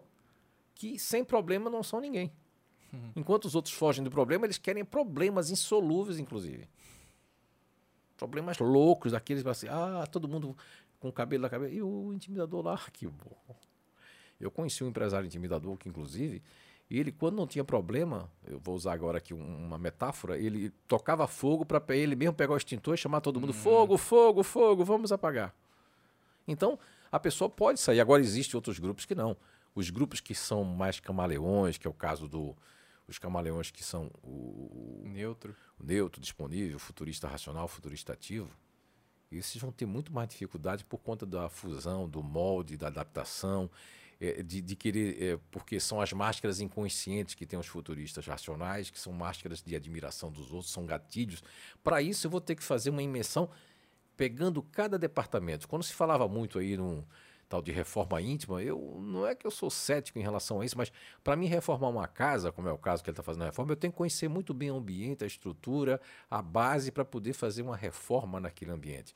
Então, assim mesmo, é, funciona com todos nós. Quanto mais eu conheço a minha casa mental, a minha casa emocional, a minha casa de, de propriedades, de, do que eu gosto, do que me faz bem, do que me estressa, do que me faz motivar, eu vou começar. Agora, o que é que existe, viu, Maurício, André, não é? Joyce, Eduardo, todos que estão discutindo o próprio Leandro, o que existe é que determinada idade, essa é uma contabilidade que eu tenho feito, determinada idade, determinado grupo, existe um determinado tempo. Por quê? Porque nós chamamos isso de reprogramação, que é um trabalho que o Inato começou no final do ano passado e que a gente vai elaborar esse ano de 2021. Existe a reprogramação, que nós vamos chamar pessoal, que a gente tem que fazer uma reprogramação, porque ninguém vai reprogramar você, nós vamos usar o que você tem naturalmente, trazer para para frente, porque foi colocado lá atrás por causa da criação, da minha profissão, do que eu tive que ser como caso advogado. Isso é uma reprogramação. Não é reprogramação neurolinguística, nada disso, não. É reprogramação natural. Hum. Eu me reprogramar. Mas vai existir também uma questão profissional dentro das empresas. Que as pessoas vão para as empresas e elas vão com a cultura da empresa anterior. Tem gente que não consegue sair. Eu saí da empresa, mas a empresa não saiu de mim. E aí nós temos que fazer que eu gostaria de deixar surpresa aqui, que é um termo que tem num dos meus livros chamado Somos Todos Inteligentes, que eu usei um pseudônimo de Ivanovich, Ivanov, né? e que lá tem que é um trabalho para fazer nas empresas, que é onde você vai fazer a pessoa uma reprogramação para a pessoa entrar na nova cultura da empresa, porque muitas contratações têm bloqueios, que a pessoa vem com um currículo maravilhoso, você tirou a pessoa da outra empresa, você mexeu com o ser humano. Quando chega nessa empresa, ele não consegue funcionar porque a cultura aqui é outra. Uhum e, a outra cultura não saiu dentro dele, acha que vai dar certo ali, não vai dar certo, porque principalmente nas empresas familiares, ou mesmo em grandes instituições que existem certos, eh, certas regras, certos resultados que eu quero mensurar nesse sentido. E aí, para finalizar, ele pergunta assim: é, é, como descobrir a minha essência e os meus potenciais? A essência é algo muito mais profundo, né? Os potenciais é muito mais fáceis, porque, desculpe a falta de modéstia do não minha, né? Que eu não sou, não me considero mais do que eu já sou, 1,69m, 70 né? Mas o, a proposta da descoberta das inteligências naturais humanas é, fica muito fácil, fácil. É como diz um termo em inglês, né? Piece, é piece of cake. É um pedaço de bolo. Muito fácil colocar, provar para as pessoas os potenciais inatos que elas trazem. Agora, quando a gente fala de essência, é algo mais profundo. Carl Gustav Jung e o próprio Freud, ele rompeu com o Sigmund Freud, e a questão do self são questões que eles viam diferentemente. Enquanto para Sigmund Freud o self estava ligado a determinados traumas e inconsciência na parte sexual e tudo vinha da parte sexual, Jung como um grupo natural de inteligência de um neutro racional e Freud como um futurista, é? totalmente diferente, é, o que o, o, o Jung, Carl Gustav Jung conseguiu é que o self seria um centro, um centro de tudo, ou seja, fazendo uma comparação, a essência não é o self nem de Freud nem de Jung, mas a essência é algo que está na mente, se você é um tanto semi-materialista, está na mente, ou está na alma. Então a essência que nós temos, ela abrange vários aspectos da vida pessoal, emocional, psíquica, inclusive até dogmática, dependendo da nossa estrutura, do que a gente anseia e qual é o propósito de vida que nós temos. Há pessoas que têm um propósito de vida de descobrir cada vez mais e de avançar e evoluir. Tem gente que vai se conter em estar lá na arquibancada assistindo futebol, tomando sua cervejinha, tá bom demais, só quero isso. Verdade, cara. Pô, é que sensacional, cara. É, Fernando, eu estou extremamente grato por essa aula aí que tu deu pra gente, para todo mundo que está acompanhando a gente. É, da minha parte, o que eu penso assim é que, apesar de alguns termos, de repente, para quem está assistindo, ouvindo, né, ser termos novos ou termos até um pouco técnicos, né, eu acredito que eu, eu né, já, já fiz o, o curso assim, realmente é um é um despertar assim, e é o que a gente, eu acho que a essência aqui do episódio do programa foi a questão de que quanto mais tu se conheceu, quanto mais tu conhecer, a, a, vamos pegar a personalidade, vamos para deixar mais fácil assim pegar a personalidade do próximo, mais, é, menos conflitos tu terá é, e mais feliz vai ser a tua vida. É, esse teu exemplo final ali, cara, enquanto o cara tá se esforçando para ser o melhor do melhor e o outro lá tá tomando a sua cerveja, é exatamente isso, né? Nem, nem todo mundo é, precisa ser o Mr. Fodão, vamos colocar aqui, né? É, e nem todo mundo tá ali na, digamos, no, no, no boteco ali, vivendo a vida daquela forma, né? E tá então, tá tudo bem. E tá tudo bem, né? Então, cara, isso aí eu acho que é, é sensacional. Foi muito bom eu relembrar algumas coisas, assim, que com o tempo a gente vai, vai, vai esquecendo e tudo vai adormecendo, assim. E, pô, acho que tá legal pro Maurício, que também já viu algumas coisas, né, do... Cara, para mim foi literalmente uma aula que hoje JF realmente abriu minha cabeça coisas que eu não fazia ideia, cara. É, termos realmente diferentes que a gente ouve até, mas não associa. E assim, conversando e você elucidando as coisas, ficou muito claro, cara. Pô, para mim hoje foi transformador, me deixou muito curioso para ir atrás de mais informação, porque é algo que é, todo mundo deveria buscar se conhecer melhor. Né? Então, poucas pessoas têm acesso a esse tipo de informação e deveriam ter mais. Eu concordo plenamente com você. Se as pessoas tivessem um acesso mais, mais amplo desse tipo de informação, acho que a gente viveria numa sociedade melhor. Total, né, é. cara? E para finalizar, a gente vai mostrar aqui mais uma vez. O, o Fernando trouxe aqui pra gente, deixa eu ver se está pegando aqui.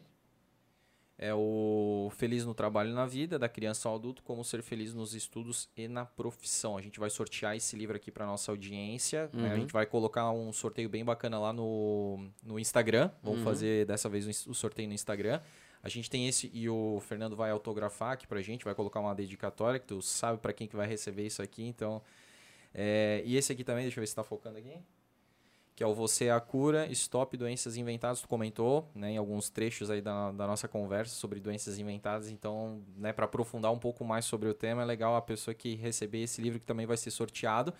E ainda falando do Inato, nós recebemos aqui, cara, olha só que coisa bacana. O Inato, né, na, na pessoa aí do Fernando, trouxe pra gente sortear também vamos sortear, a gente ainda vai ver se é, vão ser sorteios combos ou se vão ser sorteios individuais. Eu acho que vai ser mais individual, né, Maurício? Acho é, que é melhor, né? Melhor. É, tá aqui, ó, curso nível 1, que a gente comentou. Eu vou ganhar é... esse, eu vou ganhar. Oh, tu não pode, é, tá lá nas regras. Boa, boa. 100%. Vou fazer um fake, vou fazer um perfil fake. É, essa foi boa. 100%, então, é, no caso, né, a, a, o curso gratuito né, do, do Inato, Acho muito sensacional. Então, aqui, para quem né, se interessar e se interessar em aprofundar no tema, descobrir, descobrir o seu GNI e tudo mais. É, e aí, o outro aqui, deixa eu só voltar aqui. Opa, tá, agora voltou. E esse aqui é 50% de desconto. Então, a gente vai sortear também esse curso com 50% de desconto. Cara, que presentaço para nossa audiência, Fernando. Muito e... bom. Deixa eu aproveitar aqui para divulgar também sobre as próximas turmas do Inato, né, Fernando? Nível 1, Dia 5 do 4 são seis encontros das 19 até as 21. Então, a partir do dia 5 do 4 tem seis encontros, né? Esses encontros acontecem em, seis dias seguidos? Não, não, dias específicos. Se for terça, toda terça. Se for quinta, toda quinta. Ah, se for quarta, legal. toda quarta. Seis semanas. Aí, isso é bom porque dá uma semana para a pessoa é, pensar, legal, absorver e tudo é. mais, né? E aí do nível 2 vai iniciar uma turma agora dia 2 do 3 já. São cinco encontros também das 19 às 21. Aí do nível 3, dia 6 do 4, também 5 encontros, das 19 às 21. E do nível é, 4. 4, 5 encontros, das 19 às 21. É, aqui não tem, mas onde é que está localizado o Inato? O Instituto Fernando? de Evolução Humana fica já quase, já mudou de sede, mas estamos ali há 8, quase 9 anos, no pátio da Igreja Luterana, na, no Morro da Companhia, na rua que é conhecido ali como é, Faulhaber, né? Faulhaber, né? Faulhaber. Pastor Faulhaber. É isso, uhum. número 41, né? Uhum, Fica ali, uhum, lá no, bem assim na esquina, é, quando você descendo, sobe, é, você descendo, sobe ou é. você desce o Boa Companhia, ou sobe ali, você já tem ali o pátio é. em cima da igreja, o Inato fica de esquina. Quase assim. que ali na mais mais pro sentido da João Pessoa, né? Isso. Tá na João Pessoa, subiu, já isso. olha a igreja direita ali, isso, já tem um estacionamento. Estamos ali há quase nove anos. Muito, já, assim. muito bem localizado, fácil, né? Sim. Só falar que tá no Morro da Companhia, ali na entrada na igreja, todo mundo já sabe, né? É, aproveitar para passar os contatos aí. A gente vai é, colocar também na descrição. Vai colocar na descrição, o celular o WhatsApp, né? 479 9983 1436 ou 99964 0436. Tem o site também, que é o www.inato. Inato é I-N-A-T-H-U.com.br e seguir eles nas redes sociais, Facebook e Instagram, que o André vai colocar o link Também. na descrição. Show de bola? Cara, é... Muito obrigado, JF. Você obrigado, deu uma realmente uma aula extraordinária pra gente hoje aqui. Eu só tenho a te agradecer. Gratidão é o que resume. É, olha só, falando em gratidão, eu sou bem sincero dizer para vocês que quem está muito mais grato que vocês, né, é, somos todos nós que fazemos o Inato. E queria agradecer a equipe que fez toda essa preparação desses cursos aqui, a Nice, a Deise, o Eduardo e toda a equipe de instrutores lá, de terapeutas né, e psicoterapeutas do Inato. E dizer para vocês que nós somos gratos porque porque isso vocês vão alcançar mais pessoas que vão se conhecer, que vão se melhorar, que vão ser mais felizes. Gostaria de deixar um pensamento final aqui para os psicólogos, terapeutas, pessoas que têm seus paradigmas, que têm inclusive seus conhecimentos maravilhosos, que não julgasse o que nós estamos falando, né? Eu, eu, eu conheço pessoas que já desistiram de coisas porque fizeram seus seus vídeos no YouTube uhum. e, e não, não, não, suportavam aquela mãozinha assim uhum. que fica para baixo. O né? dislike. Olha uhum. só o dislike, né? É. Eu acho que tem pessoas que têm que ver que os pontos de vista são diferenciados. É Há pessoas que não estão preparadas para essa descoberta, esse conhecimento, porque estão vivenciando um outro mundo ainda, estão nesse seu mundo aí. Nós temos que respeitar isso, mas eles também têm que respeitar isso aí. Quero agradecer ao Blumencast ali, a toda a equipe que faz parte aqui, né? Ao Maurício, ao André, a Joyce, e dizer para vocês uma frase para finalizar. Quem conhece a si mesmo e aos outros enxerga muito melhor e mais longe. Oh, cara, fechou com chave, chave de, de ouro, ouro, né, cara? É. Uma, um pensamento incrível. E eu vou fechar aqui com chave de ouro, com o apoio da CRC Imóveis. um presente para ti, Fernando. Obrigado a vocês, a CRC Imóveis ali, né? Ô. Olha, muito legal. Gostei. É uma planta que eu gosto muito Pois por é, causa da resistência, né? Ah. Eu tenho uma dessa grande lá no sítio Ah. e essa vai ficar na minha cabeceira lá. Opa! Vai ficar, porque determinada planta você pode dormir com ela, É. que é o efeito de, de, de- porque a planta de noite ela, ela tem que fazer o outro trabalho, né? De dia ela produz oxigênio para nós. Ah, é verdade. Mas de noite ela, consome, precisa né? consumir o É, oxigênio do, do verdade. quarto. Mas essa aqui vai consumir meu oxigênio. Muito Show. bem.